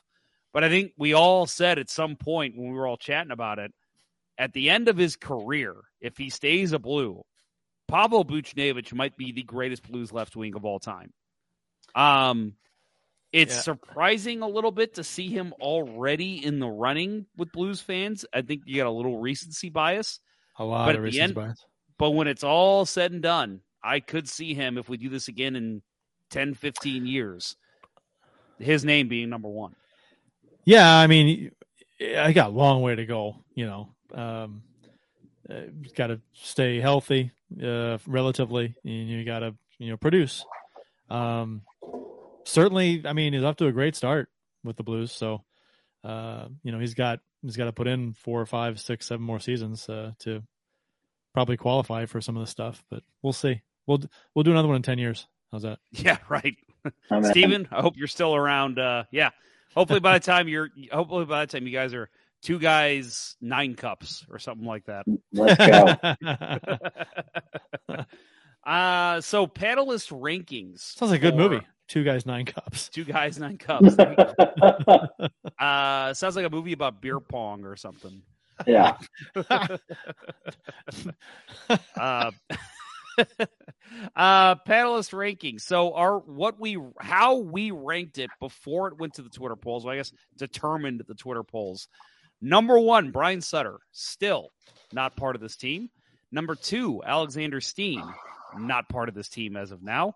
Number three, Pavel Demitra, uh, who uh, did make it so far. Number four, Brendan Shanahan, not on this team. Number five, Keith Tkachuk, who made it today. Number six, David Perron, not on there. Number seven, Pavol Buchnevich, not yet. Number eight, Jorgen Pettersson, not yet. So, again, we have two slots open. And of course, we've got the utility spots as well. But the way the defense worked out, one, two, and three in our rankings for both left and right made the teams. It was like pretty clear the Twitter polls agreed with the panel. Left wing was very topsy turvy. Keith Tkachuk was ranked number five by us. So by our standards, mm-hmm. Keith Tkachuk doesn't make this team. Yeah. He goes to number one by the Twitter polls, and then Pavol Demitra at number three jumps up to number two. So it's uh it, it's kind of crazy how left wing worked out here with uh, the panel and the Twitter polls. Yeah, Uh, seeing Tkachuk at number five uh, and the panelist rankings, and then seeing that uh, he actually did finish number one with the voting, it's like wow, that's that's a. I mean, you know, one ver- one th- uh, versus five may not sound like a big difference, but it's like well, one makes it one makes the team as the best in left wing in Blues history, and the other, and the other one doesn't make the team at all. So Yet right with the first Um, two reveals. Well, Yes. I mean, with Tkachuk, I mean, says as far as the, as far as the panel's rankings go, Yeah, you know, right. we had him fifth, and Yep. and but everyone else had him as number one, which is a, a big difference. Yeah. because one's on the team, one's not at all. right. So Yep. Stephen, you uh so let's see of these players you've seen Steen, Demitra. You probably saw Shanahan play, but not as a blue, right? Yeah. Yeah, of And course. then of course Tkachuk, Perron, Buchnevich. You've seen all those guys play. So um what's your thoughts here? I mean, is this I mean, we all talk about this is kind of a shocking reveal today, but in terms of those rankings and how it's turned out, at least for the first two spots, what are your thoughts? Yeah, I mean, I, I think I'm surprised in both cases that they ranked this high. Um, Brian Sutter, I'll say I didn't have him number one. I think I had him number two. I know I've looked at it like 10 times tonight. It's late for me, so I keep forgetting. But um, I know I had uh, Steen number one, which I'm sure a lot of people would kind of balk at. Um, maybe that's recency bias, but it's also winning a cup here and playing the most games of any of these guys here, I think, except for Sutter. Uh, the Sutter one, though, even though I put Steen ahead of Sutter, the Sutter one kind of shocks me the most. I think part of the reason I felt comfortable doing the Steen ahead of Sutter is like I was like, well, everybody will put Sutter number one. I want to be a little, you know, a little different, a little spicy, and I'm very surprised that he's not in the top two even um, with what he did in his career here. So hopefully we will see him revealed next week for uh, you know posterity's sake, so that no one judges our list too harshly. Yeah, right. And, and well, that's the funny thing is like you know, I I've got a feeling that I'm going to get backlash from at least even just maybe just friends of mine, guys I play hockey with, who are going to be like, "You guys put Tkachuk as number one. What the fuck?" Mm. And I'm gonna be like, "I didn't put him as number one, but like we voted him as number one, which is." Again, I, I loved Tkachuk, one of my favorite players at the time, but yeah, I this is not how I thought this would pan out. This again, Defense, I think it worked out exactly how I thought it would work out, and we all ranked it the way that it worked out. Left wing, the minute the votes started coming in, and I know Kurt, you even commented with Shanahan, which you know we'll talk more about next week and, and see if he makes the team. But like Shanahan had like zero votes except for yours for the first like four or five hours of the poll, which that's when you get the majority of your of people commenting. And we were both like, what the fuck? Nobody's voting for Shanahan here? Like, what the hell? it was crazy. It's it's been too long, you know. I mean, uh, that, and that's part of it. You know, it, like I said, recency bias. I think it, it, played a huge factor in that. And he didn't. And he played here. He didn't play here as long as the other guys. You know, 4 mm-hmm. years. Um, it's not. I mean, it's not a cup of coffee, but it's not a long time either. It's like it's like that gray area, of four years where he, his best years were in St. Louis as far as production goes. Yeah, so. I do think for me, longevity did play a huge role in how I voted. Um, I know everybody's a little different, but you know, I think that played a big role here with Steen and, and Sutter being my one and two. But you know, that doesn't have to be the determining factor, but it is pretty crazy when you know one guy gets no no votes over a guy that you know did have a lot of games or did have a huge impact here. So who's left? Uh, again, we uh, we just ran through the list. Right now, it is uh, so for the last two spots of left wing, we've got Brian Sutter, Alexander Steen, Brendan Shanahan, David Perron, Pavel Buchnevich, and Jorgen Pettersson. I almost said um, El- Elias Pettersson, which is not correct. Um, yeah, so uh, those are who's left. There's six guys left to fill two spots, so we'll see who makes it next week. Um, we talked about how shocking it is, so we'll see if we're still shocked next week. Uh, so your next I'd poll. Say, oh, go ahead. I'd say I'd say all four of those guys, arguably, or four of those six guys, deserve to be top four, and you can obviously only have top four, and the two that made it today also deserve to be. So that's part of this. Is it's really hard to pick four yeah, well, that group of six. With respect to Buchnevich and Pettersson, in my personal opinion, they just didn't have the longevity or the impact yet. Um, but the other six, I think, could all be top four easily. So, oh, 100%. Um, and I, will say, I, I think that uh, we're going to have, so again, we have three reserve spots open as well. So at the end of, of naming this team, we'll have uh, uh, three players also selected who maybe didn't make let's call it the opening night lineup, right? Um, I think at least, if not one or two, uh, will be left wing because my God, there are too many good names mm-hmm. that are not going to make it. I mean, let's face it. There's there's two spots open, like you said, Stephen. You can make the case, obviously, for all six, but at least four of those guys belong on this team. So it's mm-hmm. crazy to think that two of those guys aren't going to make it. Yeah, and then you mentioned Jaden Schwartz, who didn't even make this group. You know, who, yeah. So I, I would say definitely, you know, deserves some consideration in that group of four too. I'll and say it, I I was not a big Jaden Schwartz fan. I know mm-hmm. uh, I've mentioned it on the show. I, I love his contributions. Going to be wrong; he's part of the Cup team. I will always love him for that. But he was never never somebody who I was like, yeah, that's the guy. Um, but I will say that alone was shocking to me that Schwartz yeah. didn't make the team. You, you know, I mean, without Schwartz, uh, we might not get out of the first round in 2019. Mm-hmm. Definitely. Yeah, his So- big uh, game was that Oh. game five? Uh, the hat trick. Uh, but yeah, was I the, think the he had time, game the hat trick was game six. Game five was that the game tiebreaker. That tying goal yeah. with like six seconds to go or something. Yeah, No, No, the, the game winning, the game winning goal. Yeah. Winner, Oh, Yeah. yeah. oh, out of midair. Oh, oh, such a great I goal that was forgotten. Oh my god. That was probably one of maybe my favorite goal of that whole run because it was just so like, what just happened? You know, Right. Oh, Like, so and the, sudden and, shock. And they- John Kelly's they were down in that game. Uh, yeah. And John Kelly's Yeah. voice when he is he couldn't believe it. You Yeah. know, it was So so the, the spontaneous yelling. It was just great. So it's funny, and, and I know I told this on the show when at, at the time. I am the most pessimistic Blues fan when I'm watching hockey. I'm just like they're gonna Mhm. get killed. Like they go down one nothing, and I'm like, here we go. They're gonna lose seven nothing tonight. You know, like I'm one of those kind of fans. I And you, So, you but- people annoy me.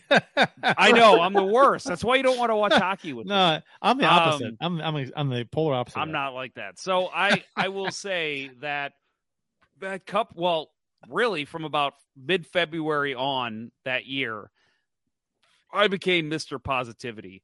Uh again mentioning crappy goalie. Um I remember at one point late in the season he's like what happened to you? Like all of a sudden you think this team can actually win. And I'm like yeah, they're going to win the fucking cup, dude.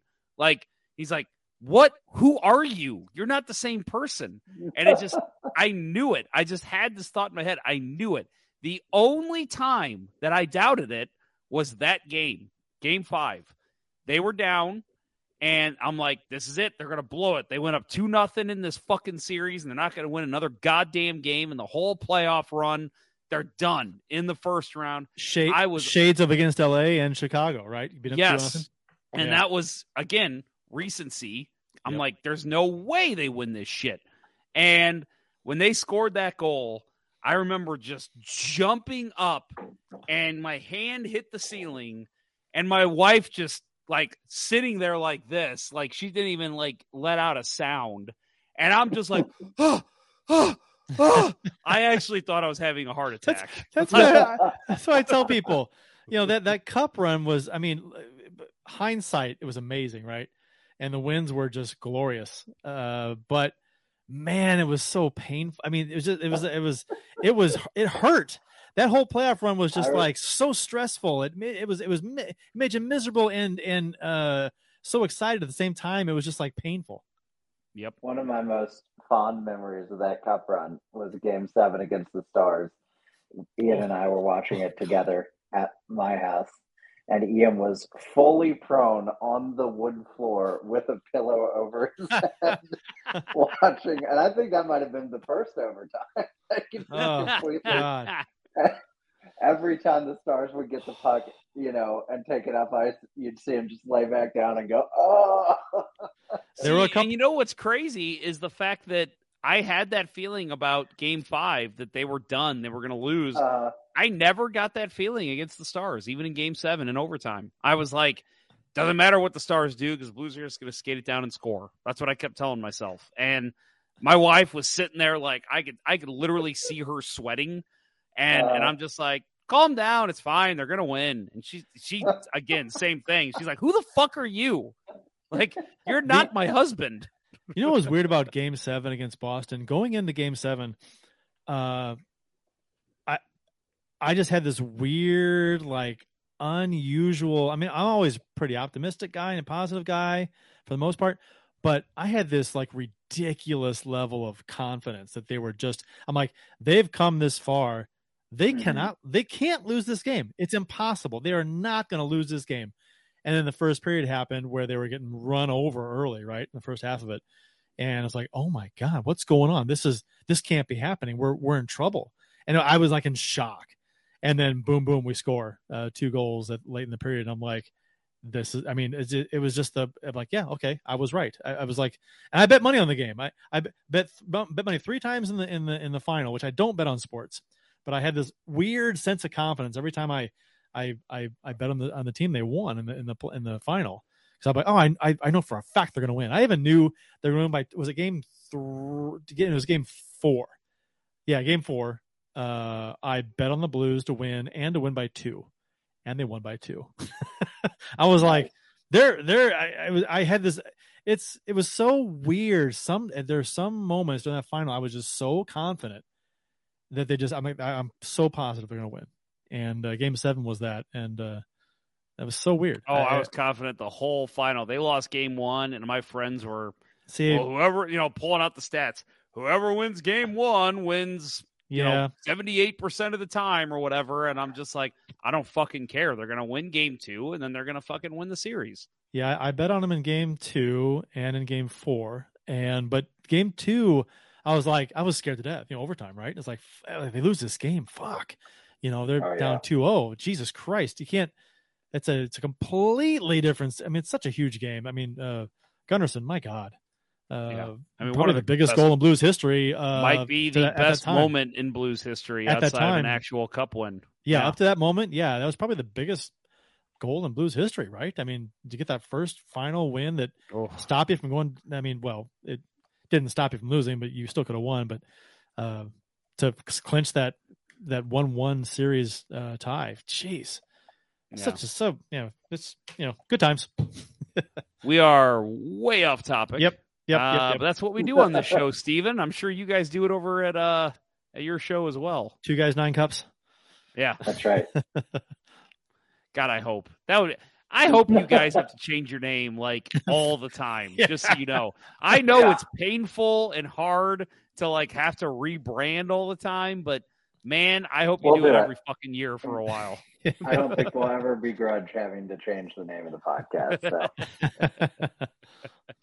Uh, so next poll will be uh, Friday. We'll have our second right wing poll.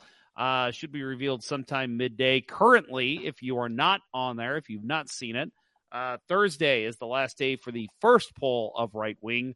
It is Brett Hull, Joe Mullen, Wayne Babych, and Greg Paslawski. This one is fucking unfair to everyone else uh, except Brett Hull. Um, I actually made myself vote for somebody else because I'm like, Brett Hull is going to get a landslide win here, which, you know, he deserves. Don't get me wrong. But it's like, it's going to fucking taint the results because it's like, man, none of these other guys are getting any votes. yeah, I mean, Mullen's such a forgotten great player for the Blues. Yeah. Um, I remember when when they let him go because they just didn't want to pay him, and they moved him. And it's like, oh, are you serious? And he goes on to have this fantastic career with Pittsburgh, win some cups. And I was like, God, that was that was that was rough. Yep, I agree, but we'll see. Uh, we'll see how the, the the so again, uh, get out there, vote. Um, it's up till Friday, so if you're listening to this uh, Wednesday night live, or if you're listening to it on Thursday, or even Friday morning, go vote. Vote for Hull, Mullen, Babych, or Paslawski, and then again, new poll comes up shortly after that one ends uh, for the second right wing. Uh, comment uh, why you voted the way you did or why you didn't vote for someone, and you could have your comment featured on the show, as we saw a couple tonight, and you could even win a prize. Uh, so the next, you know what? I'm going to show it off. I'm going to go grab it. Hang on. You know what Jeff should have done, Stephen, is probably What's just that? just just held Hull's name out of the voting because he's like Mhm. he's a given. Like make an administrative decision saying Hull's in, end of discussion. Let's vote on everybody else. So That so, everyone, been a good so everyone else could get votes. You know. That's Yeah. not a bad call, actually. It's a better way, better way to sort out two through four to actually, Yes. you know, Right, right, get right, some right. answers. Right. Well, Kurt, I know you're going to love this. This is an unworn T-shirt. This is the next prize we'll be giving away. Unworn. Yeah, I, I like have to say that. I do Ah. have to say it. nice. Don't o- ever open the Roman door. For anybody who remembers that Ah, Oh yeah. from the 2012, how the could Sharks. you forget right? that? Man, oh man. I Oof. bought it at the time. Open that door. I s- I bought it and I put it away with my hockey jerseys for some freaking reason. I'm guessing it was probably after I moved to Dallas and then moved back and forgot. I just randomly found it the other day and I'm Wow. like, I never even wore this. So I'm like, you know Wow. what? I'm going to give it away on the show. It's a pretty sweet piece of blues history. That was a cool moment. Uh, the old yeah, it uh, was. Hi- Hi- Hitchcock quote. Don't ever open that door. Oof. Good comment here uh, from Divide by Zero. I was kind of surprised Nelson that Nelson Emerson. Emerson. I love Nelson list. Emerson. I was too. He did get a couple. He did get some love from some of us, but yeah, he did not make the final right wing uh, rankings. got his autograph over on the wall over there. Yeah. I've My brother's uh, favorite blues player of all time, actually. I think still speed man. That guy could skate. him and Cliff Ronning. Like, like, the Blues had Ronning right for a while, and then like uh, he after he left the team, then uh, Emerson came along with like the second coming of uh, Cliff Ronning. Yep. Same style Yep. player, you know, short, little guy, fast. Little guy with gumption. Mm-hmm. Yep. Uh, Lawrence Frazier in the YouTube chat says Brett Hull, Al MacInnis, and Chris Pronger were locks from the very start. Yeah, I uh, we, we said it on both the defenseman shows that um, uh, when Chris Pronger was selected, when Al MacInnis was selected, no duh picks, right? Like there's no doubt. And yes, I mean I hate to reveal it, folks, in case you didn't realize it. Brett Hull will probably be your number one right wing. So I don't think there's any question there. Spoiler alert. Yeah, sorry to sorry to spoil it, folks. Yeah, you Uh, told me to keep it quiet, Jeff.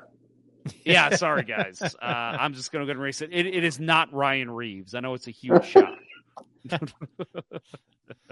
You know what? Uh, if well- you had added if you had added him to the list, he would have gotten a lot of votes. Oh, I know he would have. And actually, he did get some votes from our panel. Um, but we'll we'll get into that when we talk about right wings. Uh, Uh, gentlemen, uh, so tonight we revealed Keith Tkachuk and Pavol Demitra uh, as your one and two left wing. Any closing thoughts before we close up the show? Uh, never cease to uh, wh- how's this, the saying go? Never underestimate the power of uh, stupid people in groups. I, that's, Oh that was a, There we go. I, I, I, I, I started to say the phrase before I realized how insulting it was to the group. I don't mean to call everybody stupid. I'm sorry. I, that was not what I was going with that. I was just like, I thought it was going to go. Never underestimate uh, what the groups can do when they vote. Uh, so you never know what you're going to get, I guess. But didn't mean to call everybody stupid. Yeah, well, hey, thanks for li- calling all of our listeners stupid. Make sure you tune in next week, folks, Look, and we'll call you a bunch of holders. yeah, let's see what else I'll call you next week. That was not. what Uh, meant. Stephen, any, anything from you that's not insulting to our listener base? You can come listen to Two Guys One Cup anytime. We don't call our listeners stupid. We call ourselves stupid instead. But we do call our listeners cats a lot of times. So that you know maybe not. I'll say, you guys, deal, uh, let, let me ask you. I've only seen the show once. I know you guys are big fans of. Um, uh, I think you I- should leave. I don't know where this is going. Yeah. Yes, There's I've only lot of seen it once, yeah. and it's fucking hilarious. So Yeah. tell me, for Big fan. someone who's only seen it one time, and maybe somebody like Kurt who's never even heard of it, What's the right? show? I think you should leave. Like the show, or you want me to actually go? Both. um, why, Stephen? you tell us why should we watch? I think you should leave. Oh boy. I mean, it's one of the shows that I'm most hesitant to recommend to people because it's so weird and eclectic, but it's a sketch comedy show based on basically the title of the show is like the premise of every sketch is someone just ends up acting so ridiculously that they don't actually say it each sketch, but that's basically the idea is like, oh, they are should get out of this situation. It's just hilarious. It's so dumb and weird and funny and it's a factory for memes. You know what? Here's the best pitch for why hockey fans should watch it. There's a I think you should leave a hockey meme account called I Rink You Should Leave. Um, and just for the sake of understanding that content, you should watch the show, and because it's a great fan I- account as well. Isn't there I there? rink you should leave. That sounds like uh, someone not from this country trying to That's speak right. English, but it's like I rink you should leave. What does a rub off means? What is it? What's a rub off means? Yeah, right. Exactly. Rub off means. Yeah, Yeah. right. I want to say I saw a skit that had Larry David in it, and it was He- like, um, I think it was Larry David, and it was like a focus group. Um, I Oh, might totally be guy. making it's that not up. Larry David. It's an Italian, weird Italian actor, but it is a classic. That is one of the Okay, one of the all right. Well, check that out. I know you guys are big fans. Plus, you love Pokemon, right? I'm not a big Pokemon guy myself. but I know that you're a big true. fan. My kids were into Well, Pokemon for a while. I, I We're a lot had, but- younger than you, Jeff, so that's probably That's- the reason why. You know, My wife is three years younger than me ish. Yeah, about 3 Uh-huh. three and a half years. Uh, and she uh, says that all of her friends were into Pokemon, but she was not. So yeah. I'm not that old, Steven. I'm just teasing. Ian also went to uh, the Taylor Swift concert in Chicago this weekend, so you know Ah. the Swifties. There's Th- Swifties in the audience. Expect a lot long breakdown on this upcoming So- episode. Oh, good. So he so he saw her swallow a bug. Is that when she did Yeah, that? probably. in Chicago. I think so. Yeah, Yeah. I don't know you hear which about that? because she does like three shows in a weekend. Oh, so I okay. don't know which one she did it at, but Did you hear about that, Jeff? no, I did not She hear was about that. she was on stage bug, singing, huh? and she yeah it was an outdoor I guess venue or the open air, and uh, a bug flew in her mouth and she swallowed it. When she, God, oh, She that's awful. I feel sorry about it. Well, hopefully she writes a song about breaking up with that bug. the tragic life of the bug, right? All right, fellas. Uh, I think we're ready to close her up. Uh, Stephen, again, I want to thank you for coming on um, and give you a second again. I know we did this last time, but um, everyone can find you on Google Podcasts, Apple Podcasts, whatever it's called. Um, anywhere else? stuff. Anything else you'd like to promote? I believe. Uh, no, Yeah. you can check us out at Two Guys One Cup, all spelled out, spelled out with letters on the uh, Twitter machine, and uh, I'm over at the Hockey Writers as well, writing about the Blues and suffering through that. So, You guys ever think of doing like a uh, uh like a, a what's the word a, uh spin-off uh podcast of like uh you know f- females and you could call it I don't what would we know? I don't Any know I I can come up with something I'm sure yeah, Two You've the- ladies, one got the marketing championship. That's right. There you go. Two ladies, one championship. That's got to be it, right? That's the I'm. I'm pretty sure there is already a podcast called Two Girls One Two- Cup Two I'm sure girls, one Lord Stanley's Cup. I, I we have some kids surprisingly that listen to the show. I know for a fact. Uh, don't look that up. We should not Just, reference. just you all know. no Uh, I mean, no.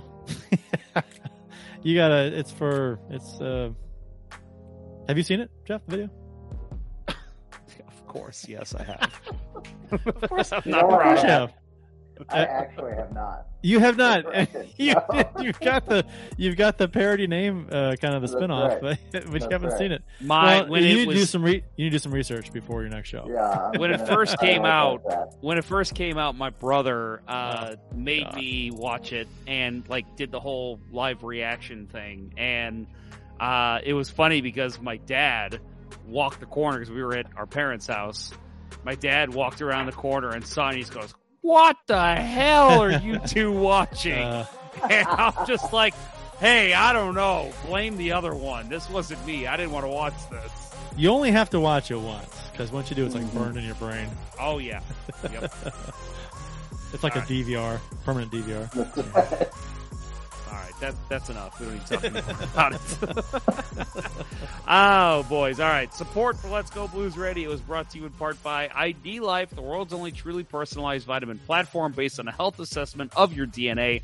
Visit rockinthatidlife.com for more information. That's rockinthatidlife.com and get 10% off by emailing Dustin at rockinthatidlife at gmail.com and tell them Let's Go Blues Radio sent you and by Mike Burgoyne from Real Brokerage Realty. Visit strikewithmike.com today for all of your home buying and selling needs.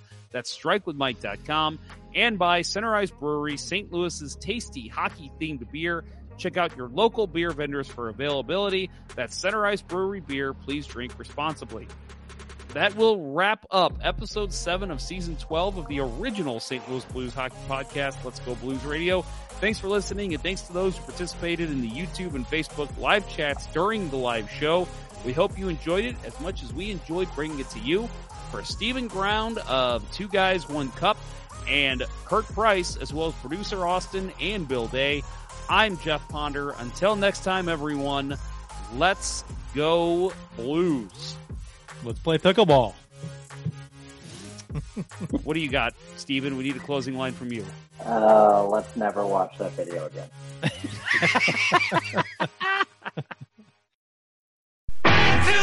To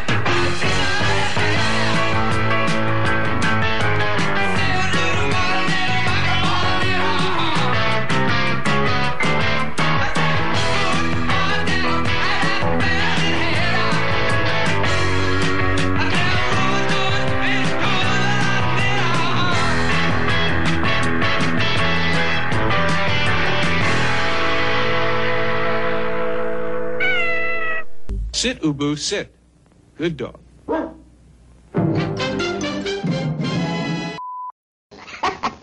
thought I was going to say, uh, son of a bitch, didn't you?